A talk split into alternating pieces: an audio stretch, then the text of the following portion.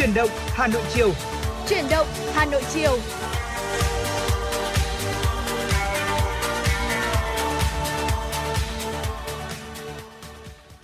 Xin chào quý vị và các bạn. Quý vị và các bạn đang đến với chuyển động Hà Nội chiều và trong buổi chiều ngày hôm nay với 120 phút của chương trình, những MC đồng hành với quý vị sẽ là chúng tôi Trọng Khương và Thu Thảo. Thật là vui khi được gặp lại quý vị trong chương trình và trong 120 phút của chương trình thì đương nhiên rồi, như thường lệ chúng tôi sẽ gửi đến quý vị những thông tin thời sự đáng chú ý, những nội dung chúng tôi đã chuẩn bị, những phóng sự thật là hay để có thể chia sẻ cùng quý vị.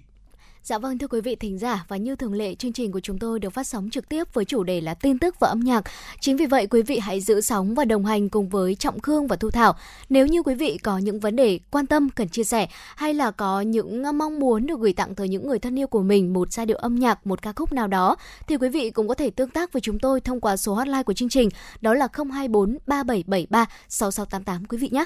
Và mở đầu truyền động Hà Nội chiều ngày hôm nay, Trọng Khương và Thu Thảo xin được cập nhật tới quý vị những thông tin đáng chú ý trong buổi chiều ngày hôm nay.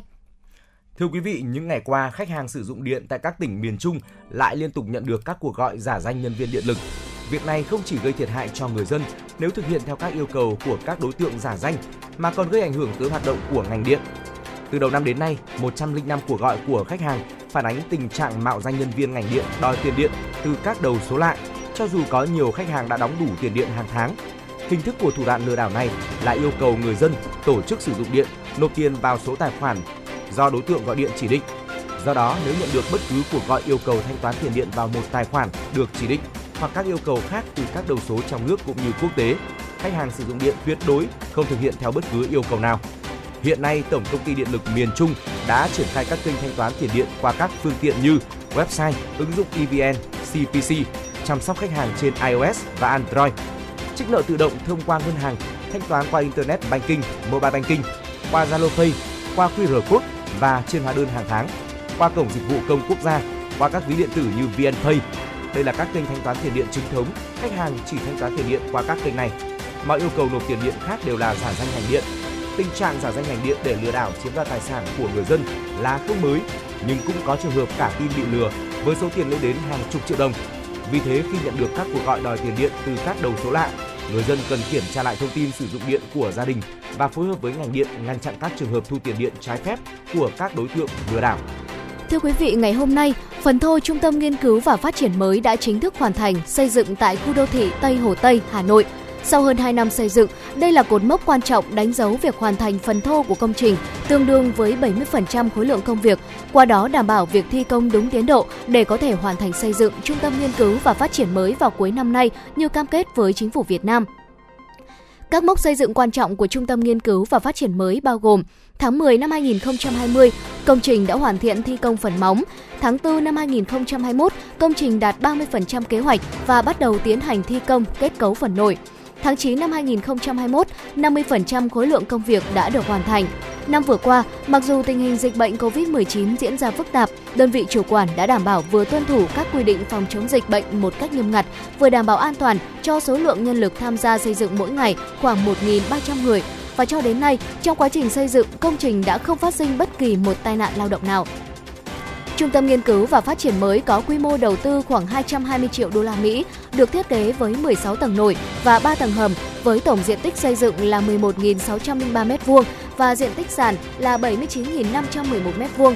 Thông qua việc xây dựng trung tâm nghiên cứu và phát triển hiện đại, đơn vị chủ quản mong muốn năng lực nghiên cứu của các kỹ sư Việt Nam sẽ được nâng tầm, không chỉ trong lĩnh vực phát triển sản phẩm mà còn ở các lĩnh vực nghiên cứu trí tuệ nhân tạo, vạn vật kết nối, dữ liệu lớn, mạng 5G, tạo tiền đề để Việt Nam có thể đi trước đón đầu với những thay đổi của cuộc cách mạng công nghiệp 4.0. Bên cạnh đó, ngoài cơ sở vật chất và trang thiết bị nghiên cứu hiện đại, Trung tâm nghiên cứu và phát triển mới còn mang đến một môi trường làm việc sáng tạo và thân thiện với các tiện ích như phòng tập thể thao, phòng sinh hoạt câu lạc bộ, nhà ăn nội bộ và sân vườn trên cao. Thưa quý vị, thực hiện thông báo số 10 TB BCA A05 ngày 28 tháng 4 năm 2022 của Bộ Công an về việc ngăn chặn hoạt động đăng tải nội dung quảng cáo cá độ, đánh bạc trực tuyến, mại dâm trên các trang, cổng thông tin điện tử. Ủy ban nhân dân thành phố chỉ đạo các sở, ban, ngành và Ủy ban nhân dân các quận huyện, thị xã căn cứ chỉ đạo của Bộ Công an tại thông báo nêu trên triển khai thực hiện theo lĩnh vực quản lý được phân công và địa bàn hành chính tại địa phương mình các đơn vị, địa phương tổ chức giả soát ngay các bài viết có nội dung quảng cáo cá độ bóng đá, mại dâm, đánh bạc trực tuyến trên trang thông tin điện tử của đơn vị để kịp thời gỡ bỏ, tăng cường các biện pháp bảo đảm an ninh, an toàn thông tin, chủ động ra soát, khắc phục điểm yếu, lỗ hổng bảo mật còn tồn tại nếu có. Đồng thời các đơn vị địa phương xây dựng quy chế quản trị, vận hành trang thông tin điện tử, trong đó quy định rõ việc kiểm tra, kiểm duyệt nội dung của người dùng đăng tải trước khi cho phép hiển thị lên trang thông tin điện tử, bổ sung tính năng lưu trữ địa chỉ IP của người dùng khi đăng tải nội dung lên trang thông tin điện tử, phục vụ xác minh trong trường hợp cần thiết. Ủy ban nhân dân thành phố giao công an thành phố chủ trì phối hợp với Sở Thông tin và Truyền thông hướng dẫn các đơn vị triển khai thực hiện, tham mưu đề xuất, báo cáo Ủy ban nhân dân thành phố chỉ đạo những vấn đề vượt thẩm quyền. Theo thông báo số 10 TB BCA A05 qua giả soát trên không gian mạng, Bộ Công an phát hiện hàng trăm trang thông tin điện tử thuộc quản lý của cơ quan nhà nước có tên miền là .gov.vn bị chen hàng nghìn liên kết chứa nội dung quảng cáo kèm theo đường dẫn từ các website cá độ, đánh bạc trực tuyến, mại dâm. Đồng thời sử dụng các công cụ quảng cáo của công cụ tìm kiếm để nhằm quảng bá tăng uy tín cho website cá độ, đánh bạc trực tuyến trái phép. Theo nhận định của Bộ Công an, nếu không kịp thời ngăn chặn các hoạt động trái phép nêu trên, có thể gây ảnh hưởng nghiêm trọng đến uy tín của các cơ quan nhà nước, tiềm ẩn nguy cơ mất an ninh mạng, an toàn thông tin, gia tăng tội phạm về cá độ, đánh bạc. Do đó, Bộ Công an đề nghị các bộ, ban, ngành, địa phương chủ động thực hiện ngay các biện pháp ngăn chặn các đối tượng có hành vi đăng tải nội dung quảng cáo cá độ, đánh bạc trực tuyến, mại dâm trên các trang cổng thông tin điện tử. Ngày hôm nay, Công an quận Ba Đình, Hà Nội cho biết, ngay sau khi nhận được tin báo của hai nữ du khách quốc tịch Hàn Quốc về việc thất lạc tài sản tại cửa hàng quần áo trên phố Kim Mã, Công an phường Kim Mã đã nhanh chóng giả soát, tìm lại tài sản và trao trả cho hai công dân trên. Cụ thể, vào khoảng 21 giờ 30 ngày 10 tháng 5, hai chị Bu Yeong Kim và Na Jung Heon cùng sinh năm 2003 hiện ở quận Nam Từ Liêm, Hà Nội đến công an phường Kim Mã trình báo về việc khoảng 21 giờ 15 cùng ngày có đến một cửa hàng trên phố Kim Mã mua quần áo. Quá trình thử quần áo tại đây, hai người có thất lạc một túi giấy màu trắng, bên trong có đựng một tai nghe AirPods Pro, một tai nghe AirPods 2, hai ví cầm tay, bên trong có thẻ Visa, thẻ ngân hàng và 1 triệu đồng bên trong mỗi ví. Sau khi tiếp nhận thông tin, công an phường Kim Mã đã nhanh chóng xác định chiếc túi sách tại một chung cư mini ở ngõ 92 Nguyễn Khánh Toàn. Công an phường Kim Mã đã phối hợp cùng công an phường Quan Hoa tìm lại được chiếc túi sách tại một căn hộ ở đây. Qua xác minh, nam thanh niên ở đây cho biết đã cầm nhầm chiếc túi sách về nhà. Sau đó, công an phường Kim Mã đã tiến hành trao trả lại tài sản bị mất cho hai công dân Hàn Quốc. Nhận lại được tài sản, hai chị Bo Yong Kim và Na Yong Hyun cảm ơn công an phường Kim Mã đã nhanh chóng vào cuộc giúp đỡ các chị tìm lại được tài sản thất lạc. Thưa quý vị, đó là một số những thông tin thời sự đáng chú ý chúng tôi cập nhật và gửi đến quý vị ở những phút đầu tiên của chuyển động Hà Nội chiều. Vẫn còn những thông tin đáng chú ý khác nữa và chúng tôi sẽ muốn chuyển đến quý vị một nội dung có tựa đề là vì sao người trẻ thích tìm đến những điều xưa cũ của thành phố. Tuy nhiên thì chúng ta hãy cùng đến với không gian âm nhạc. Sau khi ờ, thưởng thức một ca khúc thì chúng tôi sẽ quay trở lại chia sẻ với quý vị nội dung này.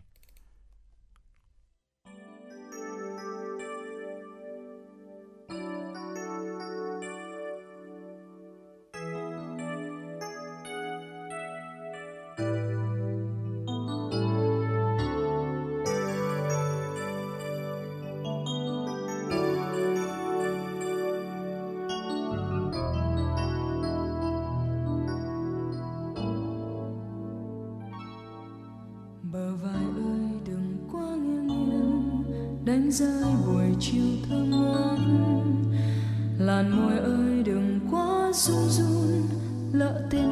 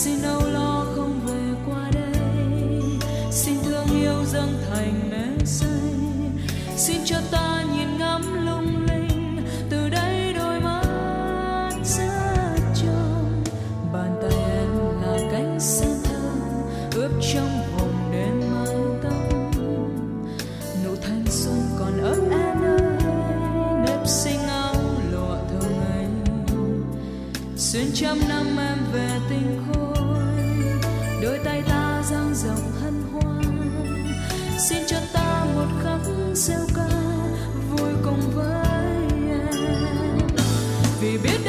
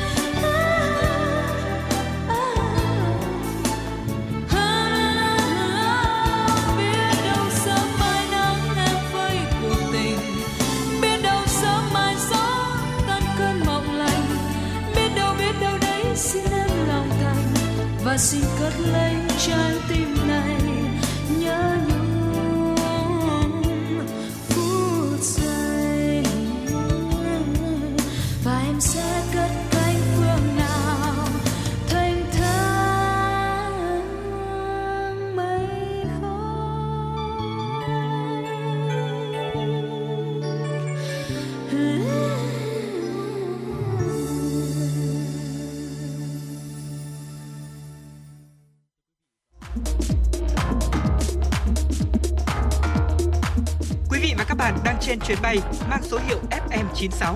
Hãy thư giãn, chúng tôi sẽ cùng bạn trên mọi cung đường. Hãy giữ sóng và tương tác với chúng tôi theo số điện thoại 024 3773 6688.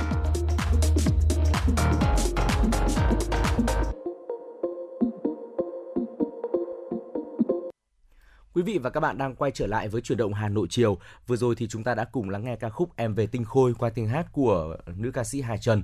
Quay trở lại với chương trình ờ, như vừa rồi thì Trọng Khương có giới thiệu, thì ờ, ngày hôm nay chúng tôi sẽ muốn chia sẻ với quý vị một nội dung liên quan đến việc là tại sao người trẻ thời nay lại thích tìm đến những điều xưa cũ của thành phố. Ờ, Có nhiều người ờ, thường hình dung trong đầu rằng là những bạn trẻ thì thường thích những nơi ờ, nhộn nhịp đông vui gọi là phồn hoa đô hội đấy. Tuy nhiên thì ờ, cũng có một thực tế rằng là có rất là nhiều những bạn trẻ mặc dù tuổi đời còn rất là trẻ thôi nhưng các bạn ấy lại thích đến những nơi mà bình yên hơn một chút, những nơi hoài cổ, những nơi mà chứa đựng một ờ, một cái điều lịch sử giờ nào đó của thành phố để có thể là chiêm nghiệm. Và đó là một điều mà trọng khương nghĩ rằng là một tín hiệu rất là tích cực uh, cho thấy rằng là những người trẻ của chúng ta không quên đi lịch sử mà chỉ rằng mà chỉ là họ chưa biết uh, chúng ta chưa hướng được họ ừ. cách tiếp cận đúng đắn mà thôi và tại sao người trẻ thích tìm đến những điều xưa cũ như vậy xin mời quý vị cùng trọng khương và thu thảo làm rõ hơn nhé dạ vâng thưa quý vị ở khi mà nhắc đến những địa điểm văn hóa lịch sử thì đa phần người trẻ sẽ đều cho rằng là ở những địa điểm này thì thường dành cho những người lớn tuổi hơn đúng không ừ. ạ để họ có thể đến đây thư giãn thoải mái hoặc là tìm về những điều xưa cũ ừ. đó là những suy nghĩ của ngày trước thế nhưng mà thu thảo thấy rằng là trong thời gian gần đây các bạn trẻ dường như là uh, các bạn thích ghé thăm những địa điểm về văn hóa lịch sử hơn có thể là đối với những người lớn tuổi thì việc mà tới những địa điểm văn hóa lịch sử là một cách để người ta trở về những ngày tháng xưa cũ ừ. còn đối với những bạn trẻ ở thời điểm hiện nay thì đó lại là một cách khác giúp các bạn tìm hiểu uh, về những công trình về những địa điểm ở điện ở những cái nơi mà các bạn ấy đang sống và làm việc ừ. vậy thì những địa điểm vốn như xưa cũ và không được nhiều người biết đến ví dụ như là bảo tàng mỹ thuật này thảo cầm viên hay là bảo tàng lịch sử bảo tàng kiến trúc thì càng ngày được các bạn trẻ lui tới càng nhiều và một số nơi uh, được coi là đã bị quên lãng và dần trở nên xưa cũ hay là nhuốm màu hoài niệm theo thời gian thì những địa điểm này trong thời gian gần đây lại giống như là có một sức hút kỳ lạ đối với giới trẻ vậy. Và thu thảo thấy là ở trên nhiều hội nhóm thì những bức ảnh các bạn ấy chụp ở bảo tàng ở công viên ờ, với những kiến trúc cổ điển hay là một thảo cầm viên thì cũng lần lượt xuất hiện rất là nhiều. Vậy thì điều gì đã thu hút các bạn trẻ ghé thăm tới những nơi này thay vì việc là các bạn ấy sẽ dành thời gian để tới trung tâm thương mại À, thưa quý vị, ờ, chúng tôi đã có cuộc trò chuyện nhỏ nhỏ với một vài bạn trẻ ừ. và có một bạn tên là Quang Minh thì bạn có chia sẻ rằng là bạn là một người thường xuyên ghé thăm và chụp ảnh tại các địa điểm ở, ở Sài Gòn. Nói về mục đích khi mà đến những địa điểm mang giá trị văn hóa, lịch sử tự nhiên tại đây ấy, thì Minh cho rằng là do bản thân mình mong muốn tìm hiểu và khám phá về những điều mà mình chưa biết về thành phố. À, Quang Minh chia sẻ rằng là mình nghĩ về xu hướng các bạn trẻ lựa chọn những địa điểm này là điều rất tuyệt vời vì như vậy sẽ giúp biết thêm về lịch sử và văn hóa của đất nước. À, thêm vào đó thì một bức ảnh ở trung tâm thương mại sẽ mang tính chất đổi mới thể hiện sự phát triển, mang màu sắc tươi mới. Còn với những bức ảnh mà chụp ở địa điểm mang tính lịch sử ừ. thì sẽ mang một cái tâm trạng là trầm ngâm và hồi tưởng nhiều hơn và nhiều khi nó cũng tạo nên một cái bức ảnh rất là đẹp đối với các bạn ấy. Dạ vâng, à, không chỉ là một bức ảnh đẹp đâu mà đó còn là quá trình tìm lại sự cổ điển nữa. Ừ. Đó cũng là một lý do mà các bạn trẻ lựa chọn để di chuyển tới những uh, địa điểm văn hóa lịch sử và ngoài việc lựa chọn những nơi có kiến trúc lâu đời tại những thành phố để có thể có cho mình những bức ảnh thật là đẹp, những bức ảnh sống ảo thật là xịn sò thì đó cũng là quá trình để các bạn trẻ tìm lại sự cổ điển hay là cảm hứng trong thưởng thức thẩm mỹ của bản thân mình nữa. Ừ. Và chia sẻ về lý do uh, mà các bạn ấy thích đến những địa điểm xưa cũ tại thành phố, thì có một ờ, cô bạn mang tên là Mỹ Hảo có chia sẻ rằng là chỉ đơn giản là muốn ngắm nhìn các hiện vật trải qua các triều đại và bất kỳ bảo tàng nào cũng sẽ có một kiến trúc riêng của nó và đó cũng là một trong những lý do để mà cô bạn này đến đây. Và mỗi địa điểm sẽ có những nét đặc trưng riêng và phụ thuộc phần lớn vào nhu cầu và sở thích của mỗi người. Khi mà chia sẻ với chúng tôi thì ờ, cô bạn này có chia sẻ rằng là tùy vào tính cách và sở thích của mỗi người, những bức ảnh ở trung tâm thường thấy được sự năng động, trẻ trung và hiện đại của những người tới đây. Thế nhưng mà đối với những ờ, bức ảnh ở các địa điểm mang giá trị lịch sử thì lại thể hiện được nét đẹp cổ kính của những kiến trúc, ví dụ như là La Mã hay là Ango và tất cả những điều này sẽ tôn lên được nét đẹp lịch sử và mang tính nghệ thuật rất là cao. Thưa quý vị, nổi lên như là một trào lưu trong giới trẻ, các bảo tàng mỹ thuật hay là lịch sử thì trở thành điểm dừng chân yêu thích của rất là nhiều người. Bạn Kiều Châu có chia sẻ rằng là lựa chọn của mình tại bảo tàng mỹ thuật là vì vẻ hoài cổ và cách thiết kế ở nơi đây. Mình muốn có những bức hình mới lạ và độc đáo, không ồn ào, xô bồ, nhưng mà đâu đó cũng có cái gọi là bắt trend với các bạn. Ừ. Việc mà những địa điểm mang giá trị lâu đời trở thành xu hướng mà các bạn trẻ ghé thăm chứng tỏ là chúng không bị lãng quên trong cuộc sống hiện đại. À, quan điểm của bạn Kiều Châu về lý do những bạn trẻ ngày càng đến đông hơn tại các à, địa điểm trên là vì sự hoài niệm với những điều xưa cũ và nó cũng rất là mới lạ khi mà các bạn ấy uh, từ trước đến giờ chỉ có tiếp xúc với những điều hiện đại thôi, với những công nghệ hiện đại, với những nơi nơi xô bồ và khi mà tìm về những nơi mà yên bình như vậy thì lại là một điều một khám phá rất là mới. Ừ. Kiều Châu có chia sẻ rằng là việc này thì chứng tỏ rằng là những địa điểm xưa cũ đó không bị lãng quên giữa cuộc sống hiện đại À, tuy nhiên thì ờ, khi mà đến những địa điểm đó thì các bạn trẻ cũng nên chú ý về cách ăn mặc của mình cũng như là cách nói chuyện này, đi đứng thật là nhẹ nhàng phù hợp với ờ, khung cảnh trang nghiêm của những địa điểm đó. Ừ. Thưa quý vị, việc đến những địa điểm ờ, khám phá văn hóa hay là lịch sử thì đó cũng là một cách để tìm hiểu những điều mới mẻ của thành phố mà chúng ta đang sống. Ờ, là quá trình tìm lại sự cổ điển hay là có cho nhìn, có cho mình những bức ảnh thật là lạ mắt và không trùng lặp với bất cứ một ai. Đó là một số lý do mà chúng tôi à, được lắng nghe từ những bạn trẻ mà chúng tôi đã có một cuộc trò chuyện nhỏ. Vậy thì quý vị thính giả thì sao ạ? À, quý, đã bao lâu rồi quý vị ờ, không tới thăm bảo tàng hay là những thảo cầm viên ở Hà Nội của chúng ta thì có bảo tàng mỹ thuật này? À, bảo tàng à, dân tộc học hay là um, bảo tàng Hà Nội đã bao giờ quý vị đã bao lâu rồi quý vị không đặt chân đến đây? Um, và đặc biệt là các bạn trẻ đặt chân đến những địa điểm như vậy cũng là một cách để giúp chúng ta tìm hiểu về những điều mới mẻ và thành trong thành phố mà chúng ta đang sống mà có lẽ là uh, từ trước tới nay um, chúng ta chưa tìm hiểu hay là chưa biết. Và đó cũng là một cách giúp chúng ta thêm yêu thêm thêm yêu nơi mà chúng ta đang sống và nơi mà chúng ta đang làm việc nữa. Ừ, chính xác là như vậy và hy vọng rằng là những địa điểm uh, hoài cổ như vậy, những địa điểm lịch sử sẽ luôn là một nơi mà chúng ta lựa chọn đến thăm khi mà chúng ta muốn tìm về cảm giác yên bình, muốn cho tâm hồn mình thư thái và chắc chắn rồi ạ những địa điểm đó sẽ không bao giờ lãng quên trong trí nhớ, trong tâm trí của mọi người đâu và hy vọng là nó sẽ luôn luôn là một nơi mà chúng ta muốn tìm đến khi mà mình ờ, gặp ờ, những điều ờ, quá là xô bồ trong cuộc sống. Thưa quý vị, với những chia sẻ vừa rồi của chúng tôi thì chúng tôi cũng mong là được lan tỏa những thông tin thật là tích cực đến với quý vị. Nếu như quý vị biết được những địa điểm nào thật là hay ho, thật là thú thú vị đặc biệt là những địa, địa, điểm mà lịch sử này những bảo tàng nào đó thật là độc ừ. đáo mà nhiều người chưa biết đến hãy cùng chia sẻ với chương trình chúng tôi sẽ là cầu nối giúp quý vị có thể lan tỏa những thông điệp yêu thương những uh, tinh thần tích cực đến với tất cả quý vị thính giả đang nghe đài dạ vâng thưa quý vị và trước khi chúng ta cùng nhau đến với những thông tin và những nội dung cho thể hấp dẫn tiếp theo có trong chuyển động Hà Nội chiều ngày hôm nay ờ, Trọng Khương và Thu Thảo xin được gửi tặng tới quý vị thính giả một giai điệu âm nhạc và sau ca khúc này chúng tôi sẽ còn quay trở lại và truyền tới quý vị những nội dung hấp dẫn tiếp theo.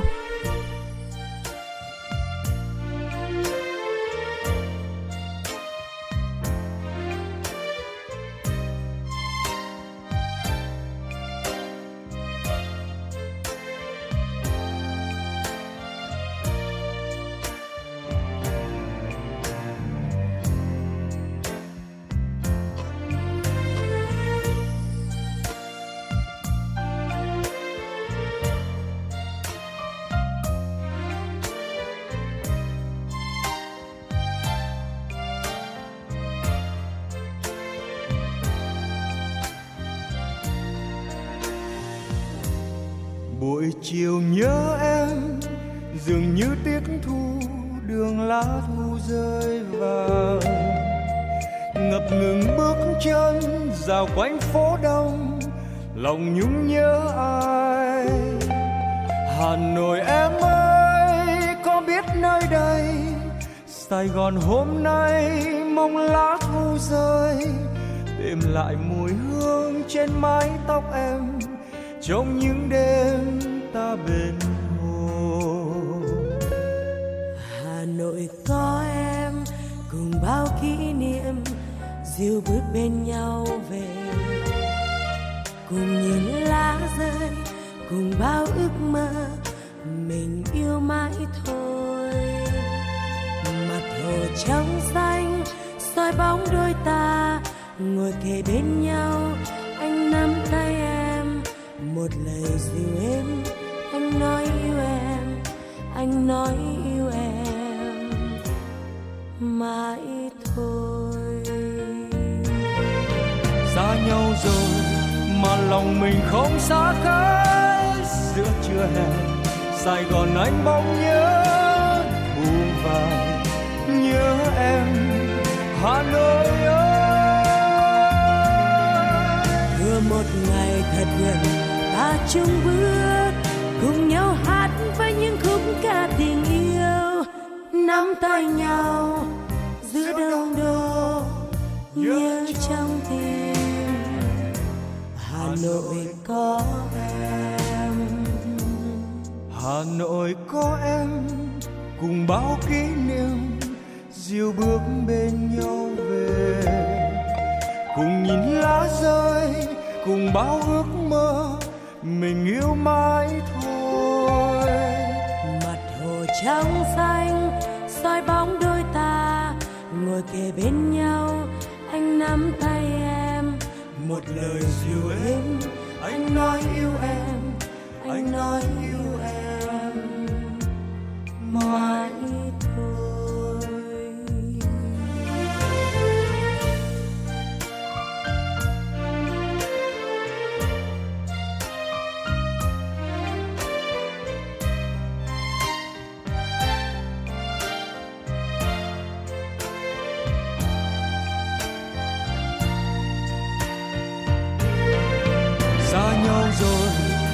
lòng mình không xa cách giữa trưa hè, sài gòn anh bỗng nhớ thu vào.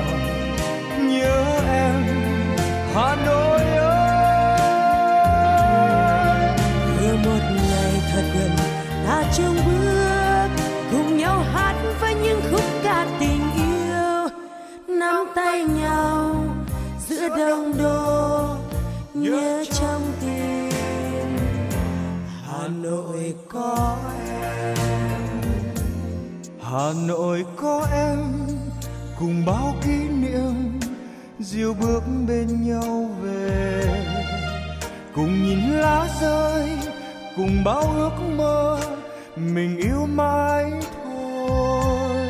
Mặt hồ trong xanh, soi bóng đôi ta, ngồi kề bên nhau, anh nắm tay em một lời dịu êm anh nói yêu em, anh nói yêu em mãi thôi. Một lời dịu êm anh nói yêu em, anh nói yêu em mãi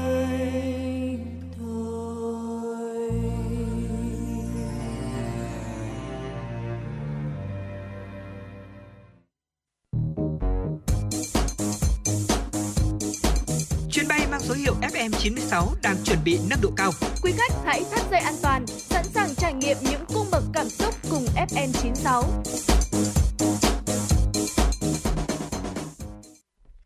Dạ vâng thưa quý vị thính giả quay trở lại với chuyển động Hà Nội chiều ngày hôm nay. Thu Thảo và Trọng Khương xin được tiếp tục cập nhật tới quý vị những thông tin đáng quan tâm.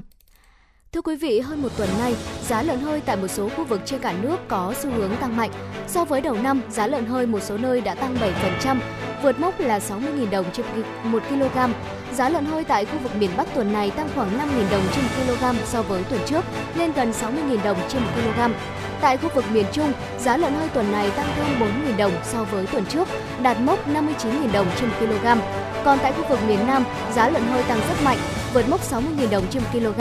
Giá lợn hơi tại khu vực miền Nam hiện tăng từ 36 đến 40% so với tháng 11 năm ngoái và 7% so với hồi đầu năm nay. Giá lợn hơi ngày hôm nay tiếp tục đà tăng mạnh. Tại khu vực miền Bắc, giá lợn hơi hôm nay tăng từ 1.000 cho tới 2.000 đồng trên 1 kg. Mức giá dao động trong khoảng từ 56.000 đồng cho tới 58.000 đồng 1 kg. Trong đó một loạt địa phương gồm Tuyên Quang, Hà Nội, Yên Bái, Lào Cai, Nam Định, Hà Nam, Vĩnh Phúc và Ninh Bình tăng tới 2.000 đồng trên kg. Lý giải nguyên nhân giá lợn hơi tăng trở lại, nhiều thương lái cho biết số lượng bán ra đang giảm vì sản lượng lợn tái đàn của kỳ trước giảm mạnh, người nuôi liên tục thua lỗ khi chi phí đầu tư vào liên tục lên cao. Hơn nữa, thời gian qua, dịch tả heo châu Phi hoành hành cũng khiến nguồn cung giảm mạnh. Bên cạnh đó, lượng thịt lợn nhập khẩu cũng giảm. Theo Tổng cục Hải quan, trong quý 1, Việt Nam nhập khẩu 21,1 nghìn tấn thịt lợn, giảm 34,8% về lượng và giảm 39,7% về trị giá so với cùng kỳ năm 2021. Thưa quý vị, Phó Thủ tướng Chính phủ Lê Minh Khái vừa ký quyết định giao dự toán chi khám bệnh, chữa bệnh bảo hiểm y tế năm 2022 cho Bảo hiểm xã hội các tỉnh, thành phố trực thuộc Trung ương, Bảo hiểm xã hội, Bộ Quốc phòng và Bảo hiểm xã hội Công an Nhân dân. Theo đó, tổng dự toán chi khám bệnh chữa bệnh bảo hiểm y tế năm 2022 cho Bảo hiểm xã hội các tỉnh, thành phố trực thuộc Trung ương, Bảo hiểm xã hội Bộ Quốc phòng, Bảo hiểm xã hội Công an Nhân dân là 109.601,528 tỷ đồng, trong đó thành phố Hà Nội 18.912,579 tỷ đồng, thành phố Hồ Chí Minh 20.125,884 tỷ đồng, tỉnh An Giang là 1.447,624 tỷ đồng, tỉnh Bà Rịa Vũng Tàu 934,470 tỷ đồng, tỉnh Bạc Liêu 809,790 tỷ đồng, tỉnh Bắc Giang 1.521,998 tỷ đồng, vân vân. Hội đồng Quản lý Bảo hiểm xã hội có trách nhiệm chỉ đạo và giám sát việc thực hiện dự toán chi khám bệnh, chữa bệnh, bảo hiểm y tế được giao năm 2022, bảo đảm việc thực hiện đúng quy định. Đối với chi khám bệnh chữa bệnh bảo hiểm y tế năm 2022 và các năm trước vượt dự toán hàng năm được Thủ tướng Chính phủ uh, giao cho bảo, cho Bảo hiểm xã hội Việt Nam thẩm định, tổng hợp đảm bảo nguyên nhân khách quan.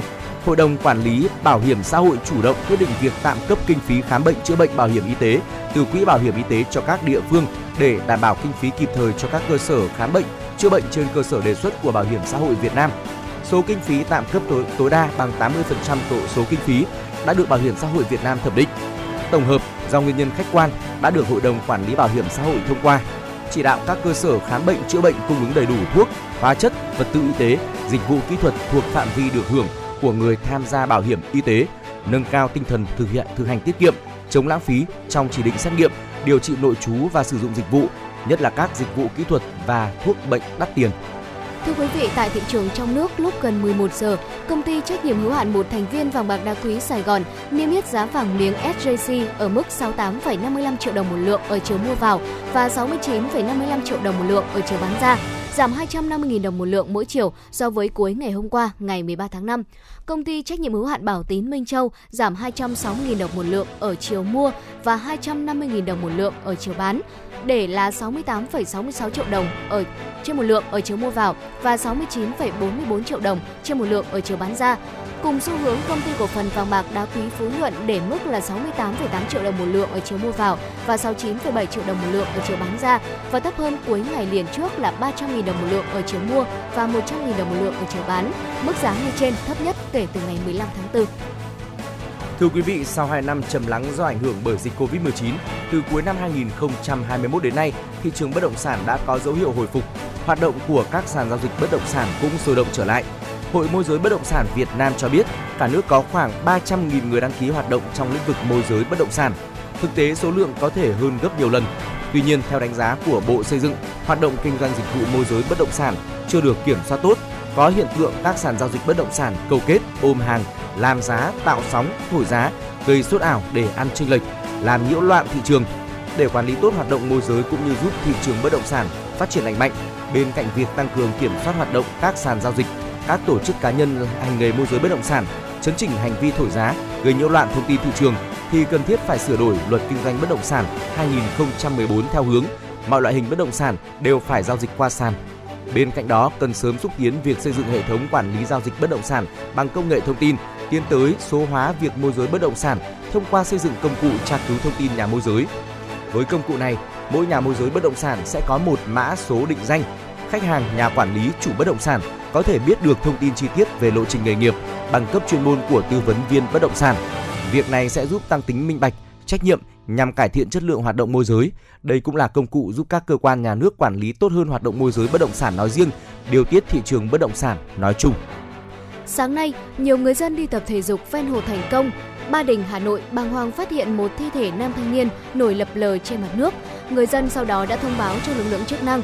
Theo người dân, nạn nhân là nam thanh niên 24 tuổi, nhà ở gần Hồ Thành Công và thường xuyên ra khu vực này để tập luyện thể dục thể thao.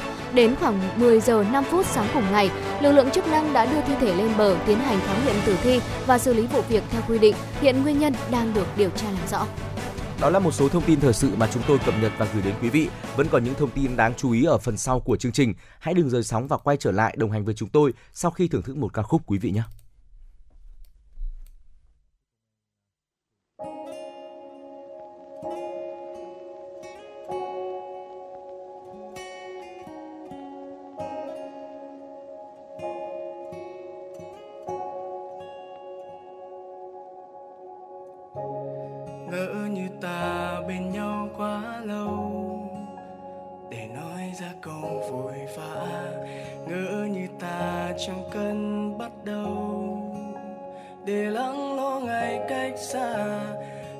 Sợ hãi ngày buồn khó quên. Anh sẽ buồn cùng em.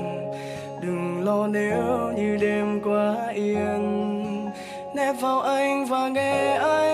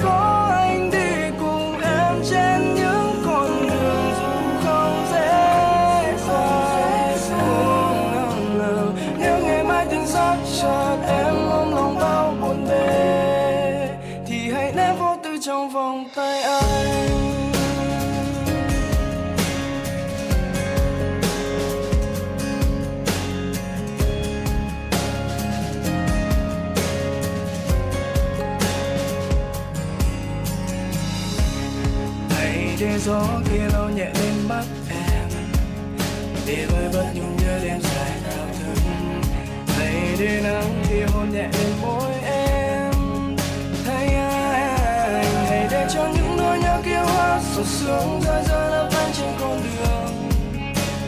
Chúng ta vì dù cho có bao nhiêu xa xôi, cùng với anh vẫn nắm mắt như em ngồi nơi đây.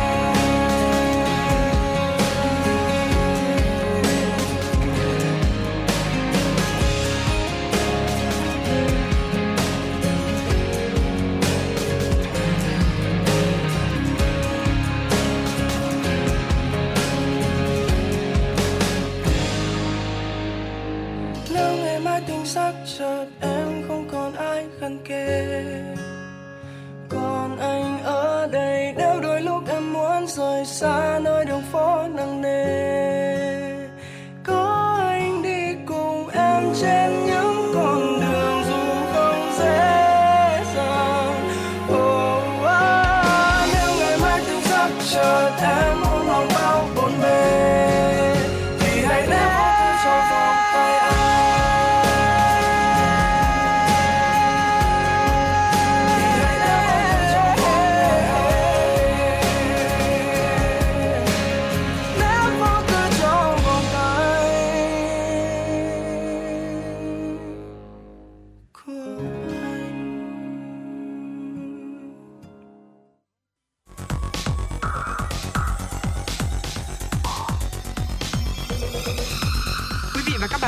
dõi kênh FM 96 MHz của đài phát thanh truyền hình Hà Nội. Hãy giữ sóng và tương tác với chúng tôi theo số điện thoại 024 3773 6688. FM 96 đồng hành trên mọi nẻo đường. Quay trở lại với chuyển động Hà Nội chiều và lúc này thì chúng tôi xin mời quý vị hãy tiếp tục dành thời gian đến với một số thông tin thời sự quốc tế đáng chú ý. Ủy ban giám sát Hạ viện Mỹ có kế hoạch mở cuộc điều tra đối với 4 nhà sản xuất sữa công thức hàng đầu ở nước này. Thông báo trên được đưa ra vào ngày hôm qua trong bối cảnh các gia đình nuôi con nhỏ tại Mỹ đang đối mặt với tình trạng khan hiếm sữa bột cho trẻ em. Ủy ban giám sát Hạ viện Mỹ đã gửi thư đến 4 hãng sản xuất sữa bột lớn của Mỹ. Nội dung các bức thư nêu rõ tình trạng khan hiếm sữa công thức đang ảnh hưởng tới trẻ sơ sinh và các gia đình trên khắp nước Mỹ, đặc biệt là những gia đình có thu nhập thấp hơn và từng đối mặt với tình trạng bất bình đẳng về sức khỏe như mất an ninh lương thực. Trước đó vào ngày 12 tháng 5, Tổng thống Mỹ Joe Biden đã có cuộc gặp với giám đốc điều hành của các nhà sản xuất sữa bột và nhà bán lẻ, yêu cầu họ phải làm tất cả những gì có thể để giải quyết tình trạng thiếu hụt sữa bột trẻ em hiện nay. Bên cạnh tình trạng khan hiếm, giá sữa công thức cũng tăng. Trong khi đó, các cơ quan quản lý với Cục Quản lý Thực phẩm và Dược phẩm Mỹ đang xem xét việc nhập khẩu sữa công thức để thúc đẩy nguồn cung cho nước này. Thưa quý vị, một nhóm các nhà nghiên cứu thuộc Đại học Công giáo Leuven, UC Leuven của Bỉ đã xác định được cơ chế xâm nhập của virus SARS-CoV-2 vào cơ thể người và gây ra COVID-19. Được công bố trên tạp chí Nature Communication, đây là nghiên cứu đầu tiên trên thế giới phát hiện ra cơ chế xâm nhập của virus SARS-CoV-2 vào tế bào, đồng thời mở ra triển vọng lớn về việc sản xuất một loại thuốc kháng virus dạng xịt có thể tiêu diệt virus trong trường hợp bị lây nhiễm hoặc tiếp xúc có nguy cơ cao. Trên thực tế cho đến nay vẫn chưa có phương pháp điều trị nào thực sự hiệu quả chống lại SARS-CoV-2 khi chúng luôn đe dọa tái phát dưới dạng này hay dạng khác vào cùng một thời điểm nào đó. Nhận thức rõ ràng, việc phát triển một loại thuốc kháng virus để ngăn ngừa lây nhiễm đòi hỏi phải hiểu rõ hơn về các cơ chế chính xác ở cấp độ phân tử. Nhóm nghiên cứu thuộc Viện Khoa học Công nghệ Phân tử của UC Leuven do nhà khoa học David Einstein đứng đầu đã tiến hành nghiên cứu từ 2 năm nay về cơ chế xâm nhập của SARS-CoV-2. Theo các nhà nghiên cứu, kết quả này sẽ cho phép phát triển một chất kháng virus từ những loại đường nêu trên, được sử dụng dưới dạng dịch dành cho những trường hợp lây nhiễm COVID-19 hoặc có nguy cơ lây nhiễm cao do đã tiếp xúc với người mắc bệnh. Thống kê năm 2021 cho thấy tỷ lệ sinh ở Hàn Quốc đang ở mức thấp nhất trong lịch sử. Theo thông tin từ cơ quan thống kê của nước này cho biết như vậy, những khó khăn từ dịch bệnh đã ảnh hưởng nghiêm trọng đến thu nhập, cùng với đó là chi phí sinh hoạt gia tăng, khiến áp lực tài chính đè nặng lên người trẻ.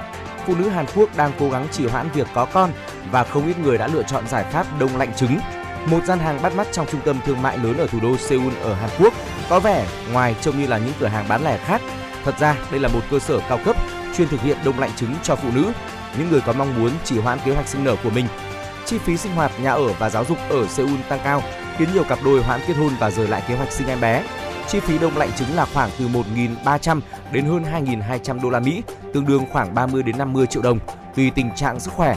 Họ cũng phải trả thêm một khoản phí duy trì bảo quản mỗi năm.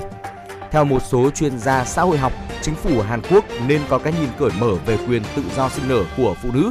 Hiện nay, chính phủ Hàn Quốc cho phép phụ nữ chủ động đông lạnh trứng. Tuy nhiên, sau đó họ chỉ có thể sử dụng trứng khi đã kết hôn hợp pháp. Bộ Bình đẳng giới và Hàn và gia đình Hàn Quốc cho biết họ đang nghiên cứu thêm các biện pháp để thúc đẩy văn hóa gia đình bền vững và tăng tỷ lệ sinh của quốc gia này.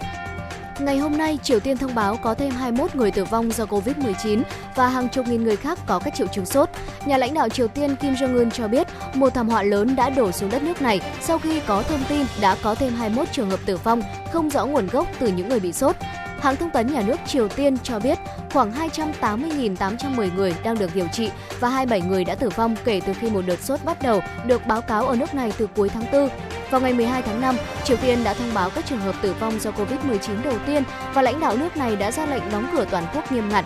Hãng thông tấn nhà nước Triều Tiên dẫn lời Chủ tịch Triều Tiên Kim Jong-un cho biết, cuộc khủng hoảng sức khỏe là do sự kém cỏi và thiếu trách nhiệm của các tổ chức đảng trong hoạt động chống dịch. Hãng thông tấn nhà nước Triều Tiên dẫn lời ông Kim phải nỗ lực để kiềm chế đợt bùng phát dịch trong thời gian ngắn nhất có thể, đồng thời cho biết thêm đó là một sự hỗn loạn lớn.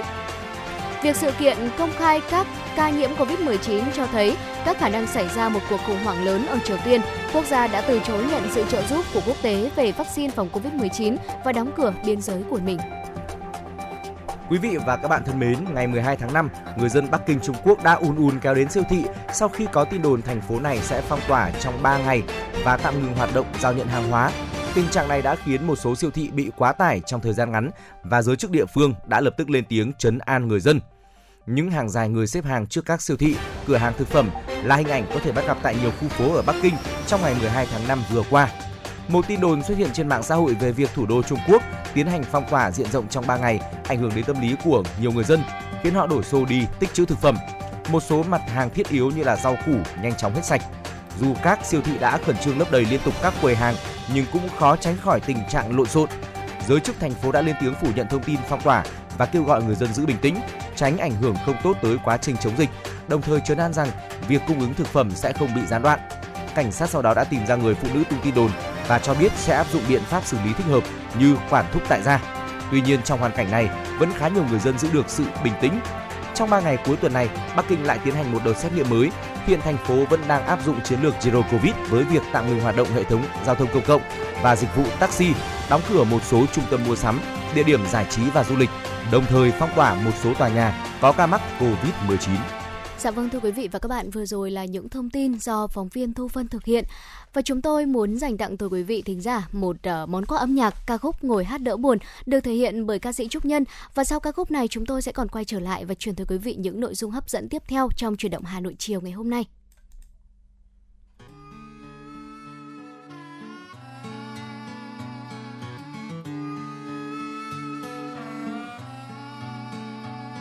ở đây là đâu cớ gì tôi buồn giàu? Chờ ai thật lâu, có gì sai từ đầu? Chuyện đang xảy ra là gì? Làm tôi buồn thêm nữa đi. Giờ tiếp tục hay rút lui hay là lặng im? Nhìn tôi mà xem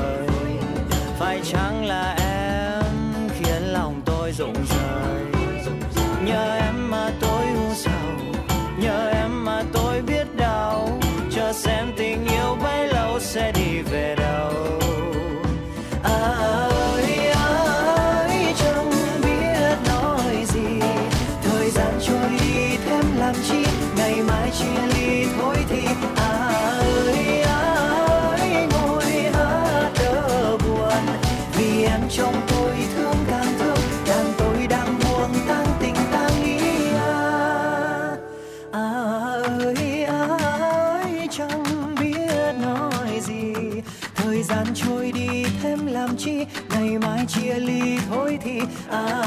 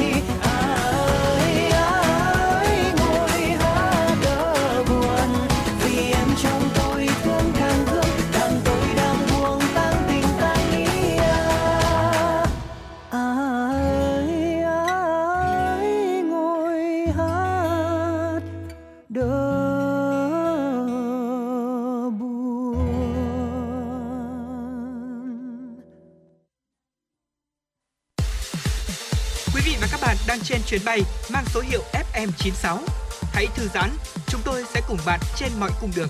Hãy giữ sóng và tương tác với chúng tôi theo số điện thoại 024 3773 6688. Dạ vâng thưa quý vị thính giả, à, chúng ta vừa được lắng nghe uh, những giai điệu âm nhạc và chúng tôi sẽ còn tiếp tục uh, gửi tới quý vị những ca khúc khác trong suốt thời gian uh, trực tiếp của truyền động Hà Nội chiều ngày hôm nay. Còn ngay bây giờ chúng ta hãy cùng nhau chuyển sang một nội dung khác của Sống khỏe cùng với FM96. Thưa quý vị, chỉ còn gần 2 tháng nữa thôi là kỳ thi tốt nghiệp trung học phổ thông và đại học uh, sẽ được uh, diễn ra và trước khi mà à, bước vào kỳ thi quan trọng này thì chắc chắn là ở thời điểm này các bạn sĩ tử của chúng ta cũng đã dục dịch ôn tập rồi và và việc mà các bạn ấy áp đối diện với áp lực và căng thẳng đó là điều không thể tránh khỏi. Ừ. Vậy thì áp lực căng thẳng sẽ có ảnh hưởng rất là lớn đến kết quả thi của các sĩ tử. Vậy thì làm như thế nào để giúp cho các thí sinh và người nhà của thí sinh nữa sẽ có một trạng thái thể lực và tinh thần tốt nhất để có thể tự tin khi đi thi. Và đây cũng chính là nội dung mà chúng tôi muốn truyền tải tới quý vị trong truyền động Hà Nội chiều ngày hôm nay. Ừ.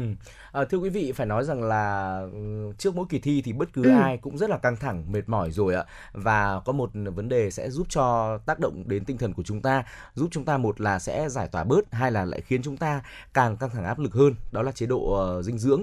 Ừ. dinh dưỡng hợp lý góp phần cung cấp năng lượng cho cơ thể và khi mà cơ thể đầy đủ năng lượng mới có thể học tập và làm việc được. Uh, sĩ tử cần một chế độ ăn uống đầy đủ nhất uh, nhất là những thức ăn có lợi cho não bộ thưa quý vị. Uh, tuyệt đối là chúng ta không được bỏ bữa sáng cũng như là không nghe theo những lời đồn thổi hay là những uh, lời truyền bá mê tín dị đoan để mà chúng ta loại bỏ những loại thực phẩm tốt uh, trong chế độ ăn uống của mình hãy cố gắng đưa nhiều thực phẩm uh, ví dụ như là sữa này các chế phẩm từ từ sữa trứng cá thịt gà rau củ vào chế độ dinh dưỡng của các sĩ tử nhé bên cạnh đó thì tăng cường thực phẩm tốt cho chúng ta ví dụ như là giải tỏa giúp căng thẳng giải tỏa giúp giải tỏa căng thẳng bằng uh, hoa quả như là cam này, ừ. cải bó xôi, sữa, ngũ cốc, thực phẩm giàu protein cũng rất là tốt, đó là thịt cá, trứng hay là hải sản. Ngoài ra thì còn có hạnh nhân này, quả óc chó thì chúng ta có thể là uống sữa hạt rất là tốt rồi. Ngoài ra thì còn có rau bina, cá hồi, rất là nhiều những loại thực phẩm tốt mà để cho chúng ta lựa chọn nên cho các bạn sĩ tử uống nhiều nước để thanh lọc cơ thể. Nước hoa quả như là cam, chanh, dưa hấu, bưởi cũng phải bổ sung bởi vì là rất là bổ dưỡng, có ừ. tác dụng thanh nhiệt cơ thể à, và hạn chế cho các bạn ấy dùng ờ, một số những loại nước ờ, chứa chất kích thích ví dụ như là à, cà phê hay là trà. Ừ. Và cha mẹ cũng cần lưu ý là thức ăn chế biến cho con của mình trong những ngày mà sát kỳ thi thì cần phải được chế biến đảm bảo an toàn vệ sinh thực phẩm. Thực ra là không phải sát kỳ thi đâu mà ở bất kỳ thời điểm nào cũng nên là như vậy. Và cần tuyệt đối là ăn chín uống sôi hạn chế thức ăn ở ngoài đường phố trong thời tiết nóng nực như hiện nay.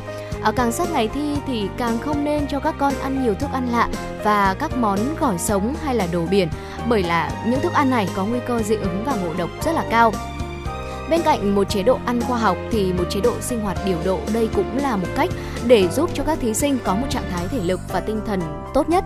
À, Thu Thảo thấy rằng là càng đến những ngày mà gần kỳ thi thì các bạn ấy sẽ thường là à, thậm chí là thức nguyên đêm để mà học bài. Ừ. Thế nhưng mà trên thực tế thì việc mà các bạn đi thức khuya như vậy không những là um, ảnh hưởng tới sức khỏe mà còn khiến cho chúng ta uh, không thể tập trung để học được Ờ, các bạn nên học, ăn và ngủ ở theo đúng giờ giấc không nên học khuya quá 12 giờ đêm và ngủ đảm bảo là 8 tiếng một ngày. Ừ, điều này thì sẽ giúp cho bộ não của chúng ta khỏe mạnh và hoạt động tốt nhất. Ở trước và trong ngày thi thì các bạn cũng nên là đi ngủ sớm để có thể giữ được một tinh thần thật là sảng khoái. Và sau khi mà học bài xong á, thì chúng ta không nên đi ngủ ngay mà sẽ cần ờ, dành một vài phút để chúng ta thư giãn. Uống một chút sữa nóng trước khi đi ngủ chừng 30 phút. Ở điều này có thể giúp cho các bạn để có thể có một giấc ngủ ngon, chuẩn bị một à, trạng thái thể lực tốt nhất để chúng ta lại bắt đầu ôn luyện vào những ngày sau đó. Ừ. À, và thưa quý vị cũng cần phải biết chuẩn bị tâm lý trước và trong khi thi ừ. cho các bạn nữa. Ở trong thời gian thi và những ngày mà trong thời gian mà sắp thi ấy và những ngày vào trong kỳ thi rồi ừ. thì thường là rất là dễ bị tổn thương về tâm lý rất là nhạy cảm bởi vì là trong khương trải qua rồi thì tôi cũng biết ạ và có lẽ rằng dạ. là thu thảo cũng vậy uh, tốt nhất là chúng ta nên để cho tâm lý của các bạn sĩ tử được thoải mái. Các bậc phụ huynh không nên gò ép con mình quá nhiều không nên nói quá nhiều về việc là làm bài được được bài thi hay không. Ừ. tốt nhất là chúng ta chỉ nên nói những lời động viên và tích cực mà thôi. Điều đó sẽ góp phần rất là lớn trong việc là các bạn ấy được thoải mái tinh thần. Và khi mà thoải mái tinh thần rồi thì bước vào những bài thi tiếp theo sẽ cảm thấy rất là uh, dễ dàng hơn. Đừng nên là dùng những ngôn từ uh, quá là mạnh hay là bức xúc khiến cho các bạn ấy cảm thấy là mình bị tổn thương và bên cạnh đó thì chúng ta cũng ờ, nên động viên ờ, các bạn ấy. Mặc dù là nếu mà các bạn sĩ tử làm bài chưa được tốt thì ừ. chúng ta cũng nên dành những lời động viên. Bởi vì dù sao thì uh, bà của bài thi đó thì cũng đã trôi qua rồi. Chúng ta không thể nào mà có những uh, có thể là gọi là níu kéo lại được nữa đúng không ạ? Không nên chỉ dạ. trích các bạn ấy Dạ vâng, à, có nói một cách khác thì ở trong thời điểm đặc biệt quan trọng này thì ừ. những bậc làm cha làm mẹ hãy trở thành những người bạn của con mình. Ừ. À, quý vị có thể cùng con mình tập luyện thể dục thể thao này hay là ngồi lại để chúng ta trò chuyện tâm sự với con xem là uh, con có những ước muốn như thế nào, con định thi trường gì và từ đó có thể định hướng cho con của mình hãy nói chuyện một cách thật là nhẹ nhàng thôi để con của mình có thể cảm thấy là bố mẹ đang đồng hành cùng con và trở thành những người bạn luôn ủng hộ con trong mọi quyết định của con mình và đó là những ờ, chia sẻ của thu thảo và trọng khương ở trong buổi chiều ngày hôm nay ờ, về chủ đề là chúng ta nên làm gì để giúp cho các sĩ tử và những người nhà của các bạn học sinh các bạn sinh viên ừ. có thể giải tỏa căng thẳng trong mùa thi cận kề ừ. và chúng tôi hy vọng rằng là những chia sẻ vừa rồi của chúng tôi có thể giúp uh, cung cấp cho quý vị những thông tin hữu ích trong ừ. chuyển động Hà Nội chiều Và thưa quý vị, đến bây giờ thì uh, chương trình của chúng tôi thì cũng vẫn còn 60 phút nữa đồng hành với quý vị. Ừ. Uh, tuy nhiên thì trước khi mà đến với uh, những uh, nội dung tiếp theo trong khung giờ tiếp theo thì có lẽ là chúng ta sẽ cùng đến với âm nhạc. Mời quý vị cùng lắng nghe một ca khúc và sau ca khúc này thì đừng rời sóng hãy quay trở lại và tiếp tục đồng hành với Trọng Khương với Thu Thảo ở những thông tin thời sự và những uh, phóng sự mà chúng tôi đã chuẩn bị để gửi đến quý vị.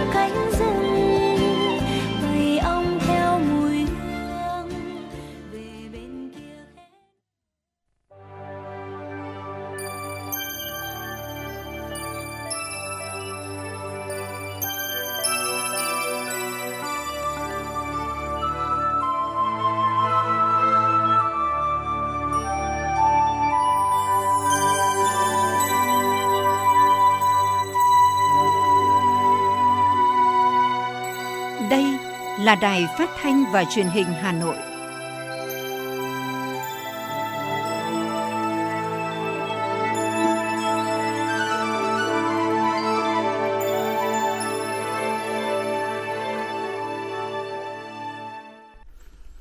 Trọng Khương và Thu Thảo, xin chào quý vị thính giả và rất là vui vì chúng tôi lại tiếp tục đồng hành với quý vị trong 60 phút tiếp theo của chuyển động Hà Nội chiều.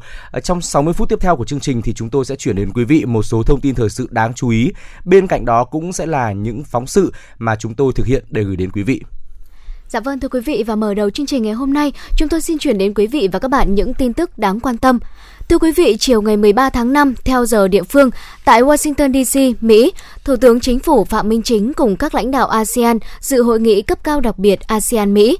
Tại hội nghị, lãnh đạo các nước ASEAN và Tổng thống Mỹ cùng nhìn lại và đánh giá tổng thể chặng đường quan hệ đối tác hai bên trong 45 năm qua và đề ra những định hướng quan trọng phát triển quan hệ ASEAN-Mỹ trong thời gian tới đồng thời dành thời gian trao đổi về các vấn đề khu vực và quốc tế cùng quan tâm. Hội nghị cấp cao đặc biệt ASEAN-Mỹ dự kiến thông qua tuyên bố tầm nhìn chung phản ánh các kết quả của hội nghị, nhấn mạnh các thành quả quan trọng đạt được trong 45 năm quan hệ ASEAN-Mỹ và khẳng định các định hướng thúc đẩy quan hệ hai bên trong thời gian tới. Thưa quý vị, trước đó cũng trong chiều 13 tháng 5 theo giờ địa phương, tại Washington DC, nước Mỹ, Thủ tướng Phạm Minh Chính cùng các lãnh đạo ASEAN dự thảo luận do Phó Tổng thống Mỹ Kamala Harris chủ trì về hành động khí hậu, chuyển đổi năng lượng sạch và hạ tầng bền vững. Thủ tướng Phạm Minh Chính cùng lãnh đạo các nước ASEAN dự hội nghị cấp cao đặc biệt kỷ niệm 45 năm quan hệ ASEAN-Mỹ trong hai ngày 12-13 tháng 5 năm 2022 tại thủ đô Washington DC, Mỹ, theo lời mời của Tổng thống Mỹ Joseph Robinette Biden. Trong khuôn khổ hội nghị, lãnh đạo các nước ASEAN đã dự tiệc chiêu đãi do Tổng thống Mỹ chủ trì vào tối 12 tháng 5 tại Nhà Trắng. Cả ASEAN và Mỹ đều khẳng định coi trọng vai trò của nhau cũng như tầm quan trọng của mối quan hệ đối tác ASEAN-Mỹ với hòa bình, an ninh, hợp tác và phát triển thịnh vượng ở khu vực và trên thế giới. Tổng thống Biden khẳng định coi trọng và mong muốn nâng tầm quan hệ ASEAN-Mỹ, công bố gói các sáng kiến trị giá hơn 150 triệu đô la Mỹ để từ đó thu hút khu vực tư nhân đầu tư hàng tỷ đô la Mỹ vào các dự án hợp tác trong các lĩnh vực các nhà lãnh đạo ASEAN và Mỹ nhất trí ủng hộ thiết lập đối tác chiến lược toàn diện và bày tỏ trông đợi mối quan hệ này phát triển thực chất, hiệu quả và cùng có lợi. Phiên họp hội nghị cấp cao đặc biệt ASEAN-Mỹ diễn ra vào chiều ngày 13 tháng 5 với sự tham dự của lãnh đạo các nước ASEAN và Tổng thống Mỹ. Đồng thời, trong khuôn khổ hội nghị cấp cao đặc biệt, lãnh đạo các nước ASEAN dự ăn trưa làm việc với Phó Tổng thống Mỹ vào ngày 13 tháng 5, dự ăn trưa làm việc với đại diện lãnh đạo Quốc hội Mỹ vào ngày 12 tháng 5, tiếp các bộ trưởng nội các Mỹ và gặp lãnh đạo các tập đoàn, doanh nghiệp lớn của Mỹ vào ngày 12 tháng 5. Thưa quý vị, lễ Phật đản từ lâu đã trở thành lễ hội lớn của tăng ni tín đồ Phật tử, được các cấp giáo hội Phật giáo Việt Nam tổ chức trang trọng nhằm lan tỏa những giá trị văn hóa tinh thần hòa bình của Phật giáo. Sáng nay, Giáo hội Phật giáo Việt Nam thành phố Hà Nội trang trọng tổ chức đại lễ Phật đản Phật lịch 2566, dương lịch 2022 đại diện lãnh đạo Ủy ban Mặt trận Tổ quốc thành phố, Ban Tôn giáo thành phố, các tôn giáo bạn và đông đảo tăng ni Phật tử thủ đô tham dự buổi lễ. Đại lễ Phật đản là một trong các lễ lớn hàng năm của đạo Phật và từ năm 1999, Liên Hợp Quốc gọi là Vê Sắc kỷ niệm ngày đản sinh, thành đạo và nhập niết bàn của Đức Phật. Chúc mừng các chư tôn đức cùng toàn thể tăng ni Phật tử thủ đô một mùa Phật đản an lạc cát tường như ý. Phó Chủ tịch Mặt trận thành phố Nguyễn Thị Kim Dung đánh giá cao các cấp Phật giáo đã luôn phát huy truyền thống hộ quốc an dân, có nhiều hoạt động thiết thực, hiệu quả, đóng góp trách nhiệm cùng thành phố đẩy lùi đại dịch Covid-19, phục hồi mạnh mẽ đà tăng trưởng, chăm lo an sinh xã hội, đồng thời bày tỏ mong muốn Ban trị sự Phật giáo thành phố chuẩn bị tốt nhất để tổ chức thành công Đại hội Phật giáo thủ đô lần thứ 9, tiếp tục phát huy tinh thần đạo pháp dân tộc, chủ nghĩa xã hội, chung sức xây dựng phát triển thủ đô văn hiến, văn minh, hiện đại. Mong muốn mỗi người con Phật phát huy hơn nữa truyền thống hộ quốc an dân, đồng hành cùng dân tộc, Hòa thượng Thích Bảo Nghiêm, trưởng ban trị sự Giáo hội Phật giáo thành phố Hà Nội đề nghị mỗi tăng ni nêu cao trách nhiệm, làm tròn bổn phận của mình trên tinh thần kỷ cương trách nhiệm, đoàn kết phát triển, nỗ lực cho đạo Phật dương minh, tiếp tục đóng vai trò quan trọng trong khối đại đoàn kết toàn dân tộc, tích cực tham gia xây dựng, bảo vệ thủ đô và đất nước.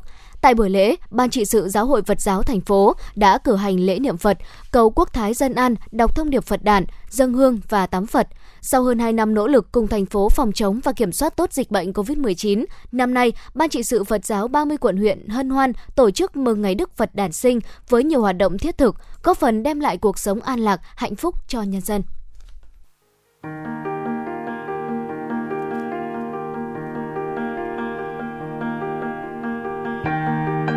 Quý vị và các bạn đang theo dõi kênh FM 96 MHz của Đài Phát thanh Truyền hình Hà Nội.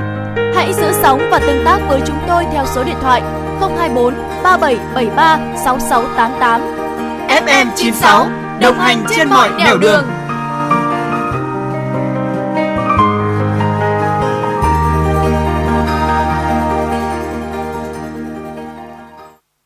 Thưa quý vị, vừa rồi thì chúng tôi đã cùng chuyển đến quý vị một số thông tin thời sự đáng chú ý và tiếp nối dòng chảy tin tức sẽ là những thông tin tiếp theo. Xin mời quý vị cùng dành thời gian lắng nghe. Thưa quý vị, đoàn công tác của Ủy ban nhân dân thành phố Hà Nội do Phó Chủ tịch Ủy ban nhân dân thành phố Nguyễn Mạnh Quyền làm trưởng đoàn đã có buổi làm việc với Ủy ban nhân dân huyện Gia Lâm về thực hiện nhiệm vụ phát triển kinh tế ngành 4 tháng đầu năm và giải pháp 8 tháng cuối năm 2022. Tại buổi làm việc, lãnh đạo các sở ban ngành thành phố đã tập trung thảo luận để đề ra giải pháp giúp huyện Gia Lâm tập trung khắc phục những khó khăn vướng mắc, từ đó hoàn thành tốt các nhiệm vụ trong thời gian tới. Phát biểu tại buổi làm việc, Phó Chủ tịch Ủy ban nhân dân thành phố Hà Nội Nguyễn Mạnh Quyền đánh giá cao những kết quả mà huyện Gia Lâm đã đạt được trong việc thực hiện phát triển kinh tế ngành thời gian qua. Bên cạnh đó, Phó Chủ tịch Ủy ban nhân dân thành phố cũng đã trực tiếp giải đáp các kiến nghị, đề xuất của huyện Gia Lâm trong các lĩnh vực nông nghiệp, công tác phát triển các khu cụm công nghiệp, công tác đầu tư, chuyển đổi mô hình quản lý chợ, công tác xây dựng nông thôn mới nâng cao, kiểu mẫu và công tác duy trì, duy tu, chỉnh trang các tuyến mái đê trên địa bàn huyện. Phó Chủ tịch Ủy ban nhân dân thành phố Nguyễn Mạnh Quyền đã yêu cầu các sở ban ngành thành phố tiếp tục phối hợp, giúp đỡ, giải đáp các khó khăn vướng mắc của huyện Gia Lâm trong việc thực hiện các nhiệm vụ phát triển kinh tế ngành, qua đó giúp huyện Gia Lâm sớm phát triển lên quận trong thời gian sớm nhất. Thưa quý vị, tiếp nối các hoạt động tri ân của lực lượng vũ trang thuộc Bộ Tư lệnh Thủ đô, Ban Chỉ huy Quân sự huyện Mê Linh vừa phối hợp với Bệnh viện Quân y 103 tổ chức khám bệnh, cấp thuốc, tặng quà phục vụ đối tượng chính sách trên địa bàn xã Tiến Thắng nhân dịp kỷ niệm 75 năm Ngày Thương binh Liệt sĩ. Tại buổi khám, các y bác sĩ bệnh viện 103 đã khám tổng quan, siêu âm, đo tim mạch, huyết áp, khám chuyên khoa mắt cho 145 đối tượng mẹ Việt Nam anh hùng, thương bệnh binh, gia đình chính sách, tư vấn cách chăm sóc, rèn luyện sức khỏe cho từng người. Cùng với đó, mỗi đối tượng chính sách khi ra về được tặng một phần quà gồm các loại thuốc hỗ trợ sức khỏe. Nhân dịp này, Ban Chỉ huy Quân sự huyện Mê Linh đã tặng 15 đối tượng chính sách tiêu biểu trên địa bàn xã Tiến Thắng 15 suất quà, mỗi suất trị giá 500.000 đồng. Nhằm đánh giá hiệu quả canh tác, công tác dự đoán, dự báo phòng trừ bệnh, Cục Bảo vệ thực vật, Bộ Nông nghiệp và Phát triển nông thôn, Sở Nông nghiệp và Phát triển nông thôn thành phố vừa tiến hành kiểm tra sản xuất lúa vụ xuân tại huyện Ứng Hòa. Vụ xuân năm 2022, huyện Ứng Hòa gieo cấy 8.300 ha, vượt 200 ha so với kế hoạch ban đầu. Tỷ lệ lúa thuần, lúa chất lượng cao đạt trên 80%. Nhờ tuân thủ đúng thời vụ và các giải pháp chăm sóc, phòng trừ sâu bệnh hợp lý, vụ này hứa hẹn lại là một vụ sản xuất thắng lợi nữa của huyện. Vụ xuân năm nay, toàn thành phố gieo cấy hơn 83.000 ha, đạt 102,7% kế hoạch, tỷ lệ lúa thuần chất lượng cao gần 60%. Nhờ đẩy mạnh cơ giới hóa, áp dụng các tiến bộ khoa học kỹ thuật, đặc biệt là phương thức canh tác lúa cải tiến SAI trên 70%, nên nhiều năm qua sản xuất lúa của Hà Nội đạt hiệu quả cao, thích ứng với biến đổi khí hậu. Chỉ còn một tháng nữa là đến thời kỳ thu hoạch, ngành nông nghiệp cũng có các khuyến cáo cụ thể. Hiện tại, bà con nông dân cần tuân thủ các chỉ đạo, sẵn sàng thu hoạch sớm theo phương châm xanh nhà hơn già đồng trước các diễn biến bất thường của thời tiết. Dự báo năng suất vụ xuân đạt trên 60 tạ trên 1 hecta. Thắng lợi của vụ xuân là tiền đề để thực hiện mục tiêu tăng trưởng nông nghiệp trên 4,2% của thành phố. Thưa quý vị, lãnh đạo Phòng Giáo dục và Đào tạo huyện Đông Anh cho biết, hiện nay số ca nhiễm COVID-19 thuộc các trường học trên địa bàn có 131 trường hợp với 113 học sinh, 18 giáo viên. Tỷ lệ cán bộ, giáo viên, nhân viên trường học đã tiêm đủ 2 mũi vaccine phòng COVID-19 đạt 99,6%, 3 mũi đạt 83,5%. Tỷ lệ học sinh khối 7, 8, 9, 10, 11 và 12 tiêm mũi 2 đạt 98,8%. Trưởng phòng Y tế huyện Đông Anh Nguyễn Thành Luân thông tin, Ủy ban nhân dân huyện đã ban hành văn bản về việc cho các trường mầm non trở lại học trực tiếp bắt đầu từ ngày 13 tháng 4. Tiếp đó thực hiện chỉ đạo của Ủy ban nhân dân thành phố Hà Nội, từ ngày 18 tháng 4, huyện tổ chức tiêm vaccine phòng COVID-19 cho trẻ em từ 5 đến 11 tuổi. Đến nay, 68,8% trẻ em trong độ tuổi này đã được tiêm ít nhất một mũi vaccine. Công tác tiêm vaccine phòng COVID-19 cho tất cả đối tượng trên địa bàn huyện vẫn đang được tiếp tục đẩy mạnh triển khai.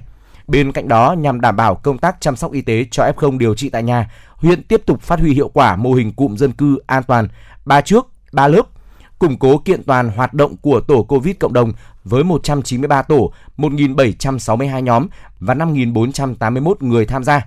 Duy trì 226 tổ hợp trợ gồm 2.100 thành viên theo dõi F0 điều trị tại nhà, phối hợp chặt chẽ với trạm y tế lưu động, tổ chức trực, theo dõi, cấp phát thuốc, chăm sóc F0. Thưa quý vị, hiện nay huyện Hoài Đức đã đạt 22 trên 27 tiêu chí trở thành quận.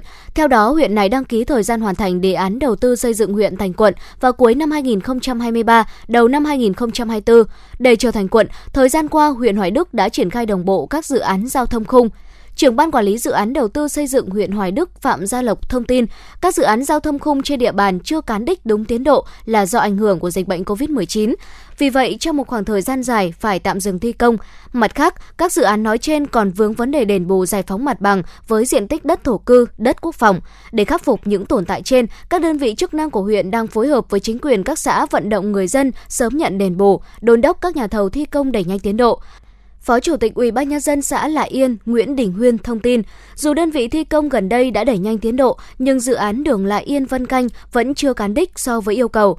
Việc thi công dự án này ít nhiều đã ảnh hưởng đến đời sống người dân bởi khu vực triển khai công trình rất gần với trường học và công sở. Hiện mùa mưa bão đang đến gần nên chính quyền và người dân địa phương mong dự án sớm kết thúc, tạo điều kiện thuận lợi cho lưu thông, tránh ô nhiễm môi trường. Thưa quý vị, theo kế hoạch, công viên Kim Quy tại huyện Đông Anh, Hà Nội có tổng diện tích khoảng 100 ha và mức đầu tư khoảng trên 10.000 tỷ đồng. Thực tế từ vài năm trước khi có thông tin về việc triển khai dự án này, các nhà đầu tư bất động sản và người dân thủ đô đều rất mong chờ, nhưng giải phóng mặt bằng vẫn đang là nút thắt lớn nhất tại dự án này. Đại diện phía chủ đầu tư cho biết, nếu các khó khăn được tháo gỡ, doanh nghiệp sẽ triển khai và đưa công viên vào khai thác trong vòng 2 năm kể từ khi được cấp giấy phép. Chủ tịch Ủy ban nhân dân huyện Đông Anh Nguyễn Xuân Linh cho biết, hiện nay huyện đã bắt đầu tiến hành song song hai công việc, đó là vừa hỗ trợ doanh nghiệp triển khai ngay dự án, vừa tiến hành giải phóng mặt bằng phần còn lại. Được biết, 3% mặt bằng còn lại đều là đất nghĩa trang. Sau khi hoàn thiện, công viên Kim Quy sẽ được vận hành theo hướng công viên mở, du khách sẽ không mất phí vào cửa mà chỉ phải trả tiền cho các trò chơi hoặc dịch vụ mà họ sử dụng.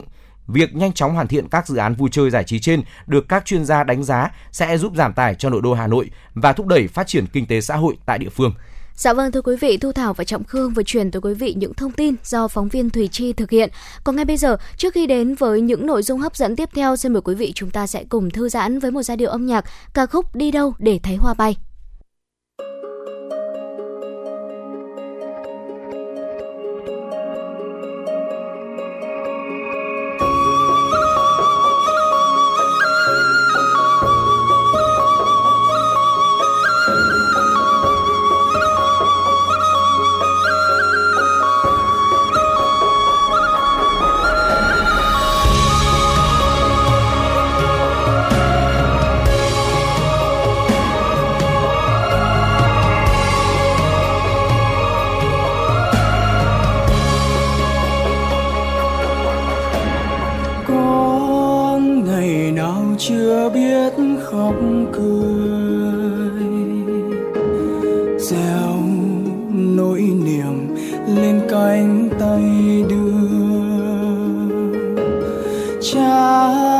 giờ về bạn với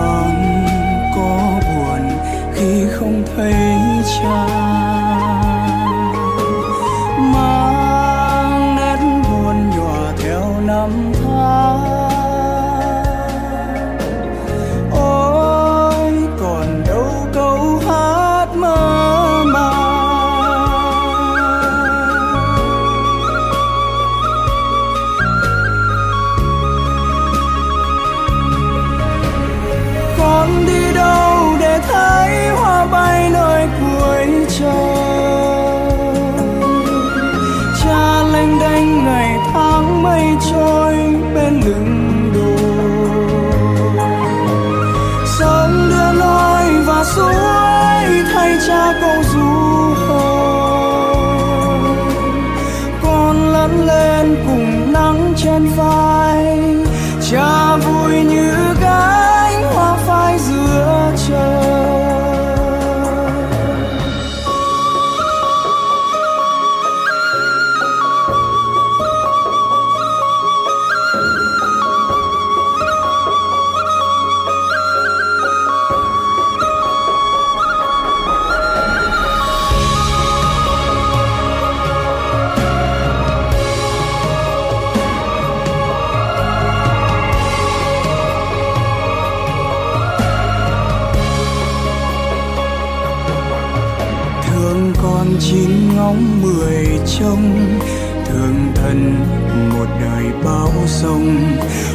Cho đất trời lặng yên để cha theo bước.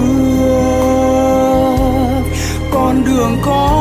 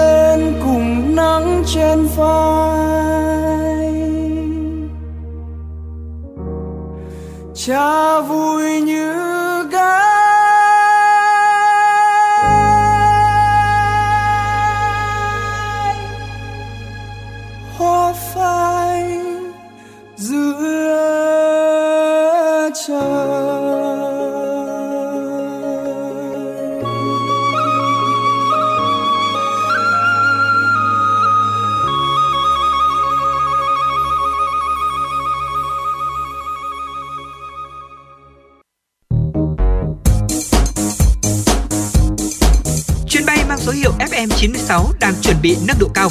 Quý khách hãy thắt dây an toàn, sẵn sàng trải nghiệm những cung bậc cảm xúc cùng FN96.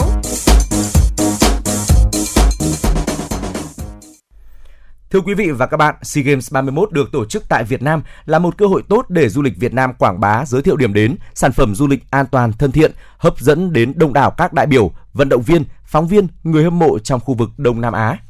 Ngay bây giờ xin mời quý vị hãy cùng chúng tôi đến với phóng sự có tựa đề Cơ hội cho du lịch từ SEA Games 31. Thưa quý vị và các bạn, SEA Games 31, sự kiện thể thao lớn nhất Đông Nam Á cũng là sự kiện quốc tế lớn đầu tiên của Việt Nam sau thời gian dài chịu ảnh hưởng của dịch COVID-19. Đây là cơ hội thu hút khách du lịch quốc tế, phục hồi du lịch nước nhà. SEA Games 31 diễn ra từ ngày 12 đến ngày 23 tháng 5 năm 2022 tại Hà Nội và 11 tỉnh thành phố lân cận. Đây là dịp hàng nghìn vận động viên, quan chức thể thao, khán giả quốc tế đến Việt Nam, nhất là Hà Nội, nơi diễn ra lễ khai mạc, bế mạc và nhiều nội dung thi đấu. Sự kiện thể thao sôi động này là cơ hội để Việt Nam thu hút khách du lịch quốc tế, phục hồi du lịch. Theo ông Trần Phong Bình, Phó vụ trưởng vụ thị trường du lịch, Tổng cục Du lịch, đây là năm thứ hai Việt Nam đăng cai tổ chức SEA Games. Thực tế cho thấy sau mỗi lần tổ chức thành công một sự kiện quốc tế lớn sẽ mang lại tác động rất tích cực cho phát triển kinh tế nói chung và phát triển du lịch nói riêng. Sau khi SEA Games 22 tổ chức thành công tại Việt Nam năm 2003, thì các năm tiếp theo là 2004, 2005, số lượng khách quốc tế đến Việt Nam đều tăng trưởng rất mạnh với tốc độ từ 10 đến 20% một năm. Lần này, SEA Games 31 được tổ chức vào thời điểm đặc biệt, đó là sau thời gian dài du lịch Việt Nam gánh chịu ảnh hưởng nặng nề của đại dịch COVID-19 và chỉ một thời gian ngắn sau khi Việt Nam mở cửa toàn diện trở lại chính thức vào ngày 15 tháng 3 năm 2022. Việc tổ chức tận dụng tốt sự kiện để quảng bá xúc tiến sẽ là một cố hích cho du lịch Việt Nam phục hồi và sớm quay lại đà phát triển trong thời gian tới. Không những thế, SEA Games 31 còn là cơ hội vàng để ngành du lịch Việt Nam quảng bá hình ảnh, thương hiệu du lịch Việt Nam đến các đoàn thể thao và bạn bè, du khách trong khu vực và quốc tế. Cũng theo ông Trần Phong Bình, Việt Nam là một trong những quốc gia có nền thể thao phát triển mạnh. Bên cạnh đó, các hoạt động du lịch thể thao mạo hiểm, thể thao biển, leo núi, chạy bộ cũng có nhiều tiềm năng và lợi thế. Do đó, SEA Games 31 cũng là dịp để du lịch Việt Nam xem xét, đẩy mạnh các hoạt động du lịch thể thao, đặc biệt là du lịch golf. Đây là một trong những điểm mạnh của du lịch nước nhà khi nhiều năm Việt Nam được công nhận là điểm đến golf tốt nhất thế giới và điểm đến golf tốt nhất châu Á. Ông Trần Phong Bình cho biết. Trước hết thì uh, chúng tôi thấy rằng là SEA Games 31 tổ chức tại Việt Nam là một cái cơ hội rất tốt để uh, du lịch Việt Nam quảng bá giới thiệu điểm đến, sản phẩm du lịch an toàn, thân thiện, hấp dẫn đến đông đảo các đại biểu, vận động viên, phóng viên, người hâm mộ trong khu vực Đông Nam Á và thông qua họ đến với bạn bè quốc tế và khách du lịch trên toàn thế giới. Chúng tôi cho rằng uh, đây là một cơ hội tốt để du lịch Việt Nam vừa thực hiện quảng bá tại chỗ, vừa thực hiện quảng bá trực tuyến và quảng bá thông qua phóng viên, uh, vận động viên đến đông đảo khách du lịch và bạn bè quốc tế ở các nước trong khu vực Đông Nam Á. Để tổ chức một kỳ SEA Games thành công, không chỉ cần đến những nỗ lực của ngành thể thao mà còn là sự nỗ lực của những ngành khác, của những địa phương đăng cai các môn thi đấu. Không chỉ là sự kiện thể thao quan trọng, SEA Games 31 còn là cố hích mạnh mẽ cho du lịch thủ đô và các tỉnh, thành phố lân cận. Vì thế, các địa phương nơi diễn ra các môn thi đấu trong khuôn khổ SEA Games 31 đã có sự chuẩn bị chu đáo sự kiện thể thao lớn nhất Đông Nam Á này. Hà Nội, nơi diễn ra lễ khai mạc, bế mạc và rất nhiều môn thi đấu tại SEA Games 31, dự kiến sẽ thu hút hơn một vạn vận động viên, huấn luyện viên, cán bộ, quan chức từ các quốc gia ASEAN tham dự và hàng chục nghìn khách du lịch đến Hà Nội để cổ động và tham quan. Để đảm bảo mọi công tác chuẩn bị chu đáo nhất, Sở Du lịch Hà Nội đã chuẩn bị hệ thống cơ sở lưu trú du lịch chất lượng cao, phục vụ các đoàn đại biểu, vận động viên và phóng viên quốc tế tại 14 khách sạn với hơn 3.000 phòng. Bên cạnh đó, nhiều hoạt động sự kiện bên lề cũng được chuẩn bị chu đáo. Ông Nguyễn Hồng Minh, Phó Giám đốc Sở Du lịch Hà Nội cho biết. Công tác chuẩn bị cho SEA Games 31 thì ngành du lịch của Hà Nội chúng tôi cũng đã có các cái kế hoạch sẵn sàng để giới thiệu với du khách cũng như các đoàn vận động viên, các phóng viên báo chí quốc tế như chúng tôi tổ chức một chuỗi các cái sự kiện lớn để chào mừng trước, trong và sau SEA Games như là sự kiện lễ hội quà tặng, lễ hội ẩm thực, lễ hội du lịch diễn ra trong cái thời gian từ 12 đến 23 tháng 5 để nhằm mục đích giới thiệu cho các đoàn vận động viên, các vận động viên, các phóng viên báo chí quốc tế cũng như trong nước là biết tới các cái loại hình du lịch thế mạnh của Hà Nội. Bà Trịnh Thị Mỹ Nghệ, Phó Chủ tịch Thường trực Hiệp hội Du lịch Hà Nội cho biết, đón đầu SEA Games 31, nhiều doanh nghiệp du lịch Hà Nội đã tung ra những sản phẩm mới để phục vụ các vận động viên, cổ động viên và du khách đến Việt Nam thời điểm này. Bà Mỹ Nghệ nói. Hiện nay có một số những sản phẩm du lịch à, của Hà Nội cũng đã được sẵn sàng và được xây dựng làm mới lại sau 2 năm vừa qua và cũng được dịch sang nhiều thứ tiếng. Ví dụ như là trải nghiệm Hà Nội ngoài cái City Tour ra thì còn có những cái tour rất mới đặc biệt đó là giải mã Hoàng Thành Thăng Long là những cái tour về đêm rồi là tour trải nghiệm về đêm của nhà tù Hỏa Lò hay là cái việc mà kết nối tour những cái sản phẩm du lịch xanh, du lịch an toàn là đi bằng xe đạp đến với những cái điểm lân cận như là Bát Tràng rồi là Thường Tín rồi Quốc Oai hay Ba Vì thì tất cả những cái sản phẩm du lịch đấy đã sẵn sàng để chào đón du khách. Sau hơn một tháng mở cửa đón khách quốc tế, SEA Games 31 là thời cơ để ngành du lịch Việt phục hồi sau đại dịch. Với sự chuẩn bị kỹ lưỡng của ngành du lịch, sự sẵn sàng của các doanh nghiệp lữ hành khi có nhiều sản phẩm du lịch phong phú được ra mắt trên cơ sở khai thác các giá trị văn hóa lịch sử, cảnh quan, để mỗi vị khách quốc tế khi đến Việt Nam dự SEA Games đều cảm nhận được Việt Nam là điểm đến an toàn, thân thiện và hấp dẫn. Quý vị và các bạn đang nghe chương trình chuyển động Hà Nội chiều, chịu trách nhiệm sản xuất nhà báo Nguyễn Kim Khiêm, chịu trách nhiệm nội dung Nguyễn Tiến Dũng, tổ chức sản xuất Xuân Luyến, biên tập Ngọc Ánh, MC Trọng Khương Thu Thảo, thư ký Thu Vân cùng kỹ thuật viên Quang Ngọc thực hiện. Quý vị hãy tương tác với chúng tôi để chia sẻ những vấn đề mà quý vị và các bạn đang quan tâm hay là cả những mong muốn được gửi tặng tới những người thân yêu của mình một giai điệu âm nhạc. Còn bây giờ, trước khi tới với những thông tin hấp dẫn tiếp theo, xin mời quý vị chúng ta sẽ cùng lắng nghe một giai điệu âm nhạc ca khúc Đi trong mùa hè.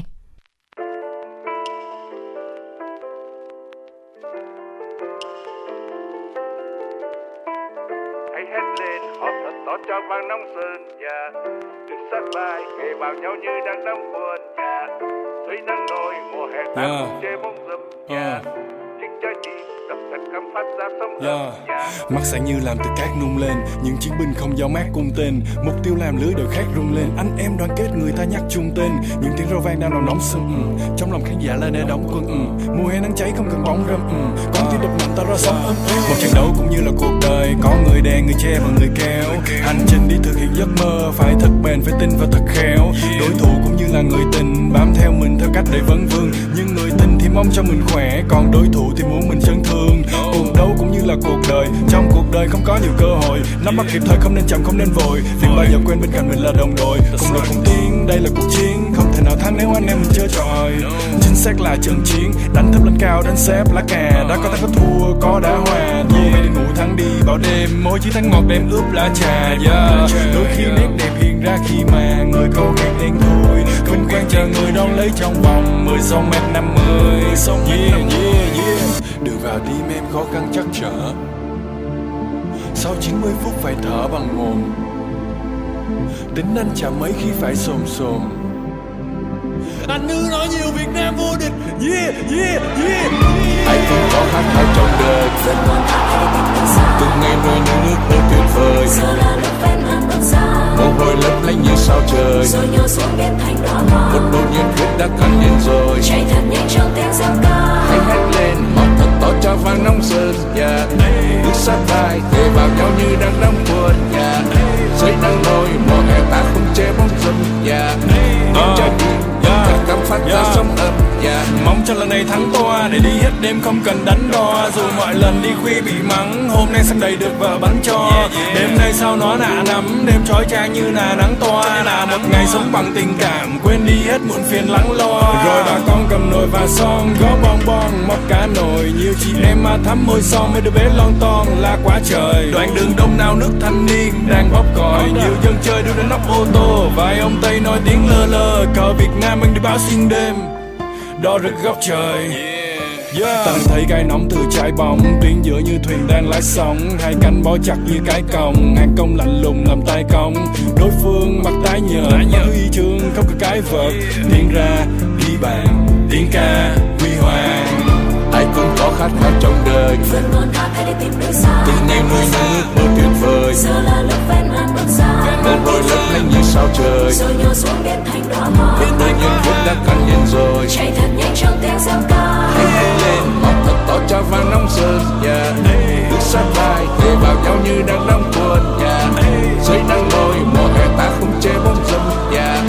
Những trái tim thật thật cảm phát ra sóng ấm Nếu anh nói là Việt Nam vô địch em đừng nên cố để mà phản biện. Người như em chỉ nên làm nữ chính em không thích hợp để vào vai phản diện. Và khi anh nói là Việt Nam muôn năm mong em trật tự như một người thủ thư. Lời em nói theo thống kê xác suất thì là một phần chế biến anh thành người vũ phu. Ở trên mạng anh là phe ôn hòa đôi khi về nhà anh là phe bảo thủ. Lúc bình thường thì em là chủ nhà nhưng khi nổi coi phải sẽ tên đội chủ. Sắp tử vi nó đại lâm mộc nhưng xem bóng đá là lời lửa dễ lan. Em mà chứng cánh anh sẽ từ một cậu bé hóa thân thành lực lượng vũ trang. Yeah. Hãy cho vang nóng sơn dạ. nhà, Bước sát vai kề vào nhau như đang nắm thôn nhà dạ. Dưới nắng nôi mùa hè ta không chế bóng râm dạ. nhà Những trái tim tập thật cảm phát ra sóng ấm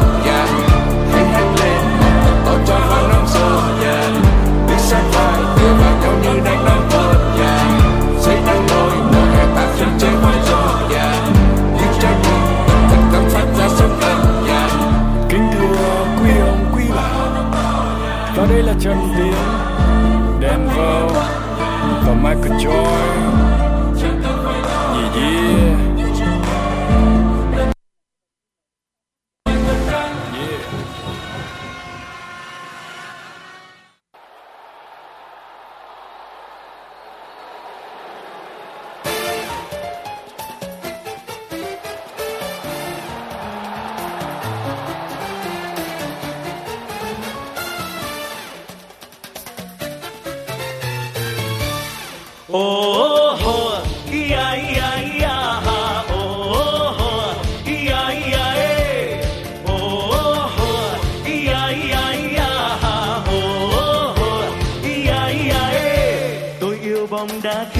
Còn đang bé thơ.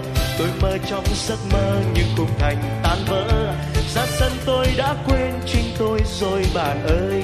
Quả bóng bay lên trái tim tôi không nằm yên. Oh, oh, oh, yeah, yeah, yeah.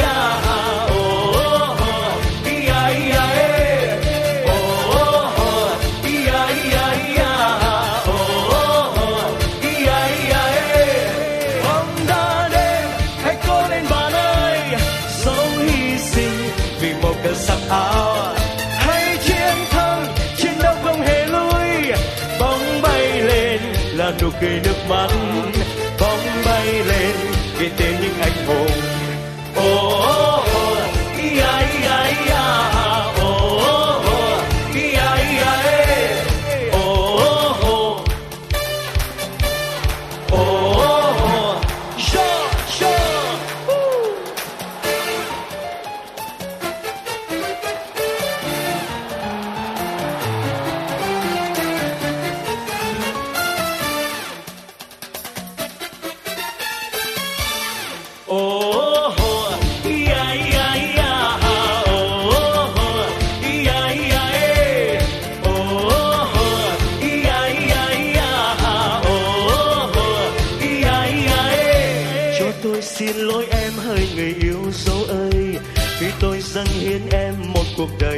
gió.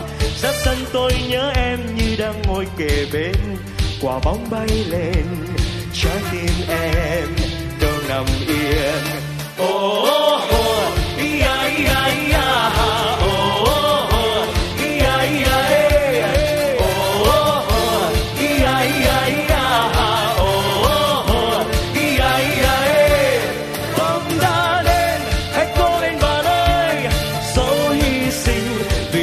vì sắc áo hãy chiến thắng chiến đấu không hề lui. Bóng bay lên là nụ cười nước mắt. Bóng bay lên ghi tên những anh hùng.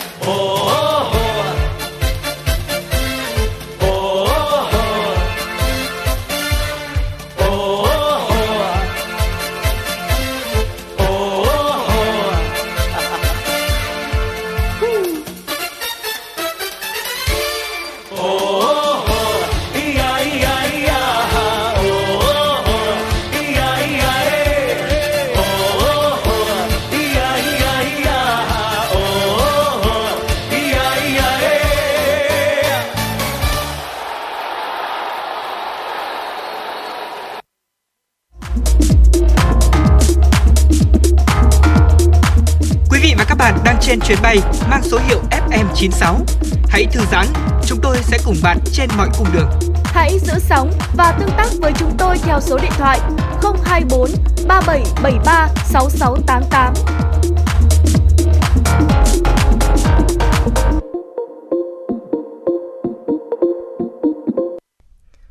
Thưa quý vị và các bạn, trong bộn bề nhiều phần việc khôi phục hoạt động du lịch, chuyển đổi số trong quản lý điều hành để thích ứng với nhu cầu thay đổi của du khách, đồng thời cũng là tự cứu lấy mình sau cơn khủng hoảng vì dịch Covid-19.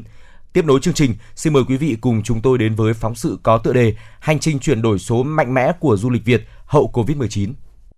Thưa quý vị và các bạn, hậu Covid-19, chuyển đổi số trở thành cánh tay phải đắc lực của ngành du lịch, không những hỗ trợ tối ưu hóa vận hành hệ thống quản lý mà còn giúp doanh nghiệp vừa giảm chi phí lại tăng hiệu suất và lượng khách hàng. Chính vì thế, nhằm đáp ứng nhu cầu phục hồi, phát triển trong giai đoạn mới, cả nền kinh tế xanh đang gồng mình chạy đua công nghệ.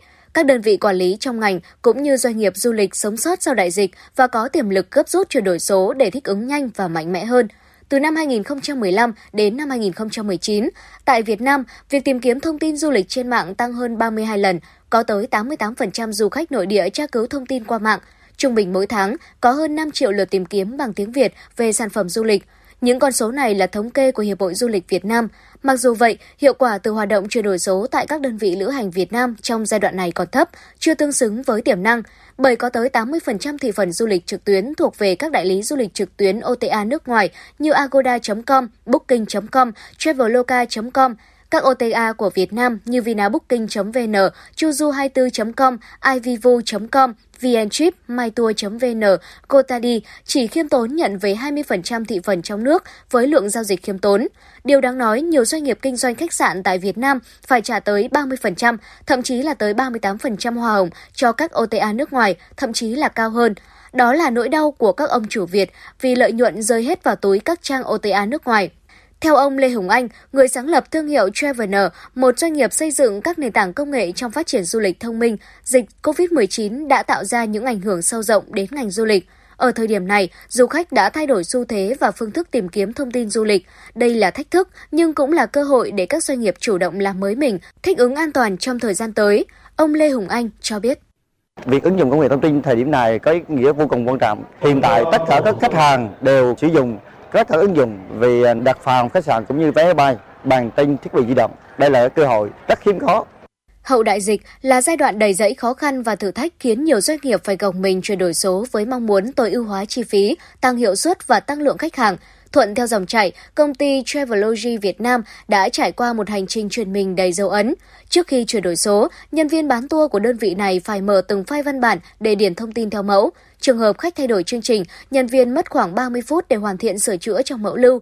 Song khi ứng dụng số hóa, toàn bộ mẫu chuẩn được áp dụng thống nhất trên hệ thống quản trị cho cả nhân viên, quản lý và cần thay đổi gì chỉ mất 2 phút thay vì 30 phút. Nếu trước đây 100 booking cần 10 nhân viên xử lý trong ngày, thì nay với hệ thống xử lý số hóa tối ưu, một nhân viên có thể xử lý 50 booking trong ngày và có thể làm việc ở bất kỳ đâu miễn là có thiết bị nối mạng Internet. Tuy nhiên, ông Vũ Văn Tuyên, giám đốc công ty Travelogy Việt Nam cũng cho rằng còn nhiều khó khăn trong quá trình chuyển đổi số của ngành du lịch. Những công ty có cái ờ, lượng nhân viên từ 5 đến 10 người gọi là vừa và nhỏ ờ, thì cái chi phí và con người ờ, cũng chưa đạt được những cái mong muốn cho nên để tiếp cận thì công nghệ 4.0 là một điều vô cùng khó khăn bởi vì các doanh nghiệp sẽ phải đào tạo về nhân sự và sẽ phải có những cái chi phí để trả cho nhân sự theo cái công nghệ 4.0 cái thứ hai nữa là cái việc mà đầu tư ờ, để theo đuổi cái công nghệ 4.0 là một cái việc đầu tư ờ, dài hạn. Nó không thể đầu tư trong một tháng, hai tháng, mà nó là một cái chiến lược phát triển của công ty một trong năm định hướng lớn của ngành du lịch trong thời gian tới là thúc đẩy chuyển đổi số trong ngành du lịch. Từ cuối năm 2018, Thủ tướng Chính phủ đã ban hành quyết định số 1671 QĐ-TTG phê duyệt đề án tổng thể ứng dụng công nghệ thông tin trong lĩnh vực du lịch giai đoạn 2018-2020, định hướng đến năm 2025. Do đó, khi hồi phục ngành du lịch, việc chuyển đổi số cần tiếp tục. Để thúc đẩy chuyển đổi số mạnh mẽ hơn nữa trong ngành du lịch sau đại dịch, biết ngành du lịch sẽ tiếp tục xây dựng hệ sinh thái thông minh, kết nối cơ quan nhà nước, địa phương và doanh nghiệp theo thời gian thực.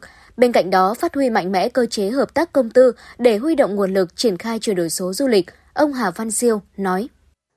Một cái định hướng vô cùng quan trọng ờ, đối với quá trình chuyển đổi số chính là ờ, cái việc chủ động ờ, tham gia của các cái doanh nghiệp cũng như là người tiêu dùng là hai vế của vấn đề ờ, đi thẳng vào cái câu chuyện là ờ, du lịch số. Thế và đối với doanh nghiệp thì trước hết phải số hóa, chuyển đổi số toàn bộ những cái sản phẩm, điểm đến, dịch vụ của mình ờ, vào thành một cái cơ sở dữ liệu lớn, đồng thời triển khai những cái ứng dụng số để truyền tải những cái uh, những cái thông tin dữ liệu số đó ờ, đến với thị trường. Giờ đây, cuộc cạnh tranh trong du lịch đã không còn chỉ về giá, chất lượng dịch vụ mà chính là tiện ích công nghệ, thanh toán online. Hy vọng với cố hích chuyển đổi số đã và đang lan tỏa rộng khắp sẽ giúp các doanh nghiệp cạnh tranh và phát triển mạnh mẽ hơn trong thời gian tới.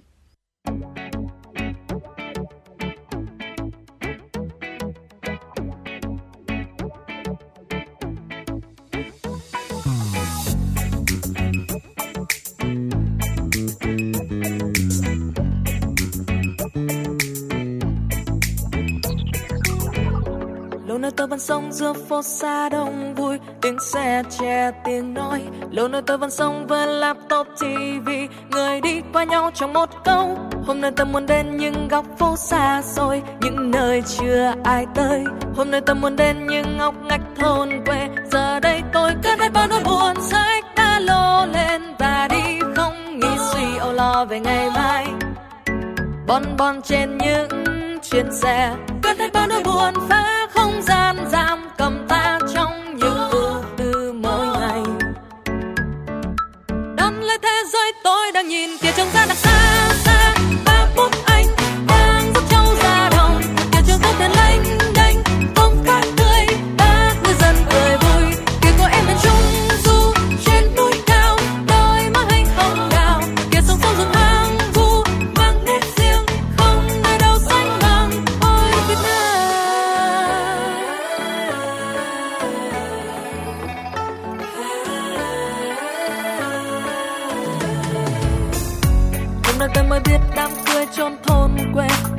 Nhau ba đêm vẫn chưa hết. Hôm nay tôi mới biết những vách núi treo leo. Chợ khuya sapa tỉnh lai lang. Hôm nay tôi mới biết lúa nếp gói cơm làm ngọt thơm hương tây bắc. Hôm nay tôi mới biết mai ngói vách tranh xưa giờ đây tôi cất hết bao nỗi buồn sách ba lô lên và đi. Không nghĩ suy âu lo về ngày mai. Bon bon trên những chuyến xe. Cất hết bao nỗi buồn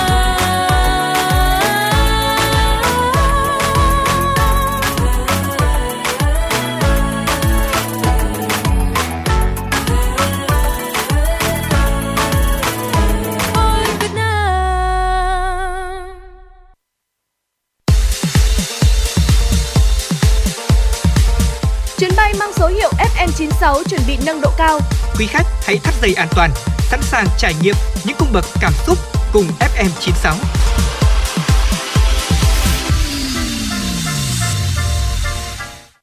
Thưa quý vị và ngay bây giờ thì xin mời quý vị hãy cùng chúng tôi tiếp tục dành thời gian cập nhật một số thông tin thời sự đáng chú ý. Thưa quý vị và các bạn, trong không khí của những ngày tháng năm lịch sử, tại quảng trường Ba Đình, Công đoàn ngành công thương Hà Nội vừa tổ chức lễ báo công với Bác nhân dịp kỷ niệm 132 năm ngày sinh của người và hưởng ứng tháng công nhân năm 2022. Đoàn đại biểu gồm ba lãnh đạo Công đoàn ngành công thương Hà Nội và 95 tấm gương điển hình tiên tiến, tiêu biểu trong phong trào thi đua đạt danh hiệu công nhân giỏi. Đại diện cho hơn 11.000 công nhân viên chức lao động toàn ngành đã luôn tự nhắc nhở mình phải không ngừng rèn luyện phấn đấu, tu dưỡng lý tưởng, đạo đức lối sống, không ngừng học tập tấm gương đạo đức, tư tưởng sáng ngời của bác và thấm nhuần sâu sắc lời dạy thi đua là yêu nước, yêu nước thì phải thi đua. Hoạt động công đoàn ngành công thương thành phố đã luôn đổi mới nội dung, hình thức và tổ chức các phong trào thi đua, trong đó trọng tâm là phong trào lao động giỏi, lao động sáng tạo, phấn đấu đạt danh hiệu công nhân giỏi. Trong năm đã có 3.768 công nhân giỏi cấp cơ sở, từ đó bình chọn đề nghị cấp ngành khen thưởng 95 cá nhân tiêu biểu xuất sắc. Những cá nhân được tuyên dương tại buổi lễ là những lao động đoàn viên công đoàn có tư duy sáng tạo, luôn học hỏi để nâng cao trình độ tay nghề, tiếp cận với công nghệ hiện đại, thiết bị, dây chuyền sản xuất tiên tiến, tạo ra nhiều sản phẩm khẳng định được thương hiệu của doanh nghiệp trên thị trường, qua đó góp phần thực hiện thắng lợi nhiệm vụ phát triển kinh tế xã hội của thủ đô.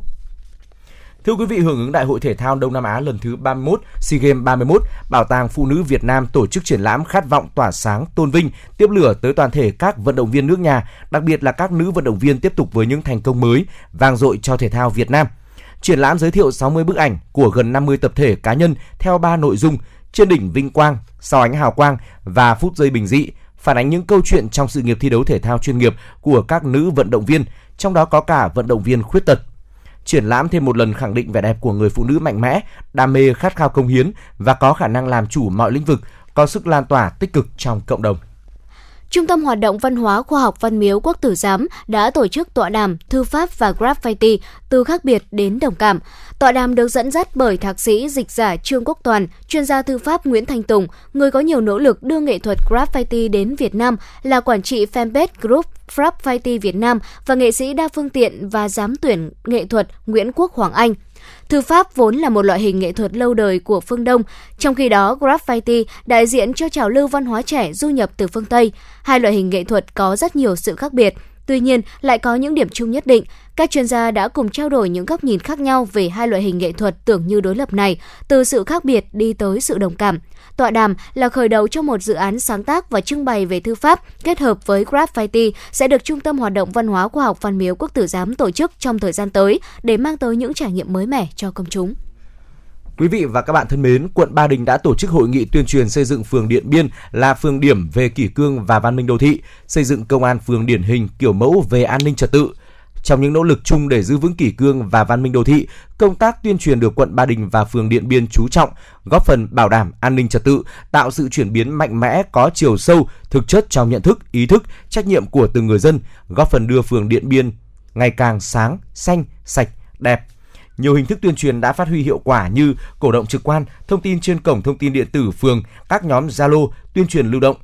Trong xây dựng tuyến phố Nguyễn Thái Học là tuyến phố điểm về quảng cáo, phường đã tổ chức ra soát, xử lý vi phạm để tránh tái diễn.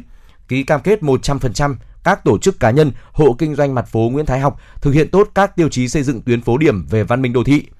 Tại hội nghị, lãnh đạo quận Ba Đình đã phát động phong trào xây dựng phường Điện Biên là phường điểm về kỷ cương và văn minh đô thị. Hưởng ứng phát động, Ủy ban Mặt trận Tổ quốc Việt Nam phường Điện Biên tổ chức ký kết giao ước thi đua giữa 8 tổ dân phố trên địa bàn phường. Trong thời gian vừa qua, trên một số website tại đường link quảng cáo sản phẩm thực phẩm bảo vệ sức khỏe Xuân Dược Vương với nội dung quảng cáo gây hiểu nhầm sản phẩm có tác dụng như thuốc chữa bệnh, vi phạm quy định pháp luật về quảng cáo thực phẩm bảo vệ sức khỏe. Cục An toàn thực phẩm đang phối hợp với các cơ quan chức năng xác minh, xử lý theo quy định hiện hành. Kết quả xử lý, Cục An toàn thực phẩm sẽ công khai trên website của cục. Trong quá trình các cơ quan chức năng xử lý, Cục An toàn thực phẩm đề nghị người tiêu dùng không căn cứ vào các nội dung quảng cáo sai sự thật trên các đường link về sản phẩm này để quyết định mua và sử dụng sản phẩm. Và đó là một số những thông tin thời sự đáng chú ý chúng tôi cập nhật và gửi đến quý vị. Chúng tôi sẽ quay trở lại đồng hành với quý vị sau một ít phút nữa.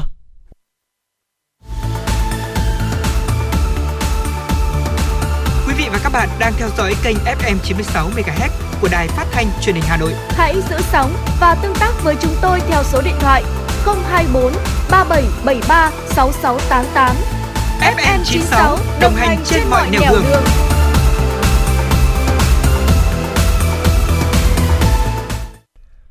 Quý vị và các bạn thân mến, năm 2022, Cục Thương mại điện tử và Kinh tế số tiếp tục mở rộng chương trình gian hàng Việt trực tuyến quốc gia cũng như tổ chức các hoạt động tập huấn về thương mại điện tử cho các doanh nghiệp trên cả nước.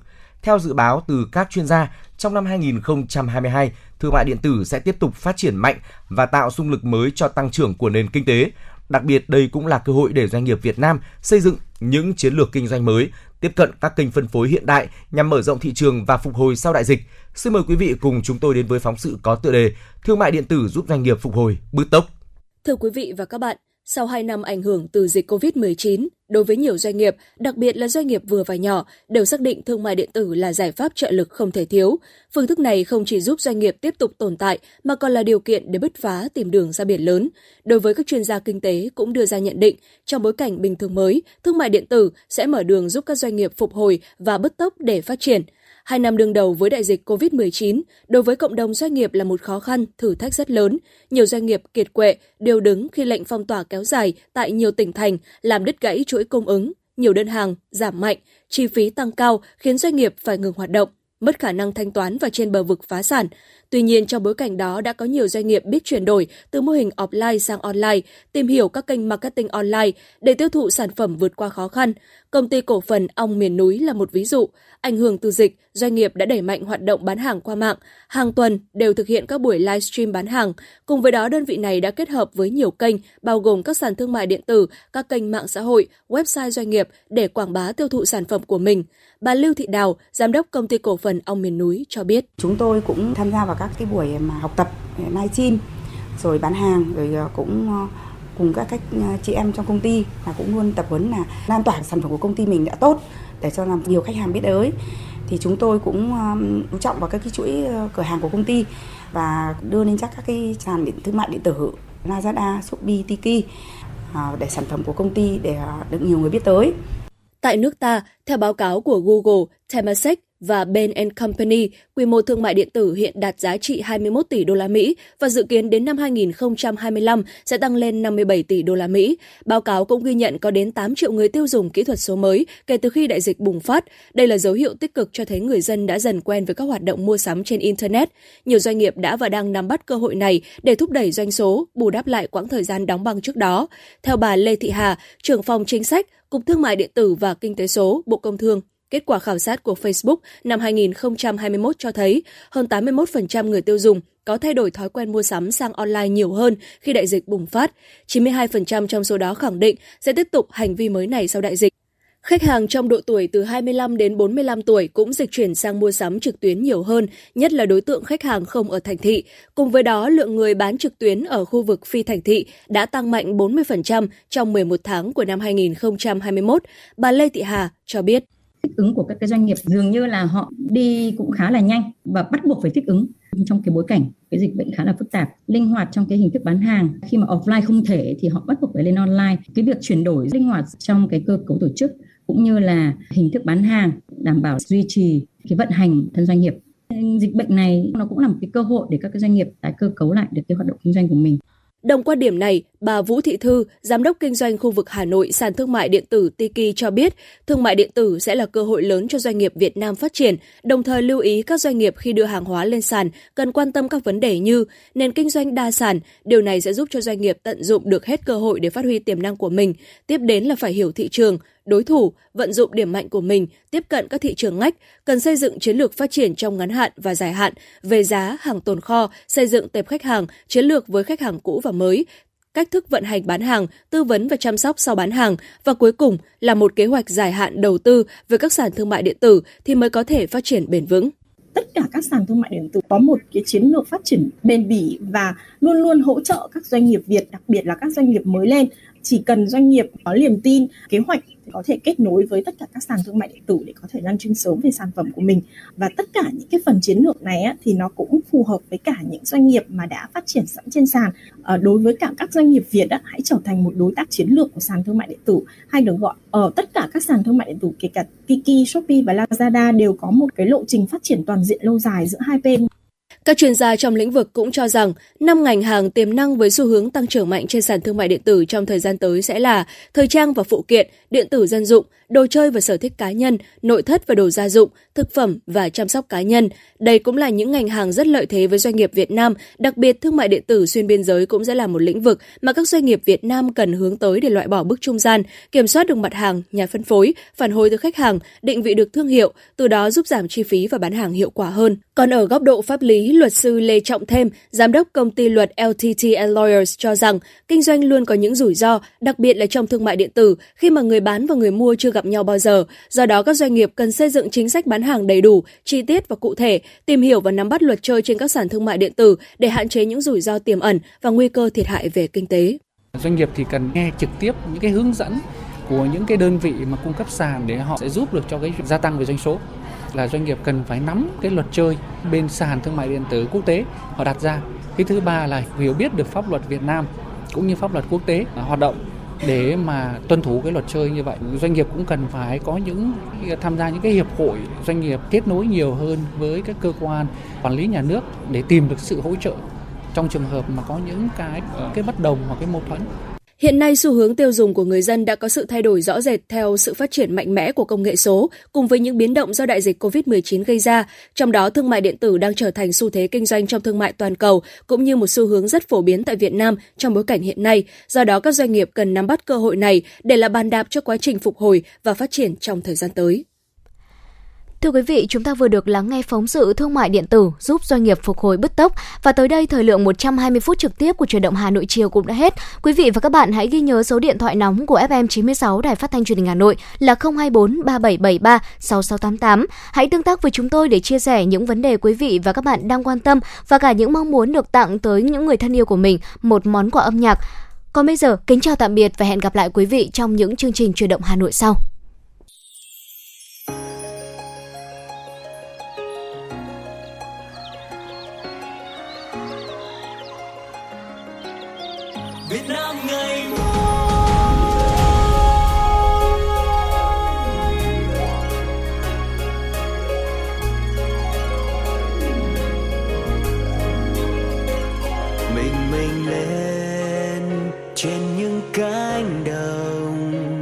Trái mênh mông vàng một góc trời.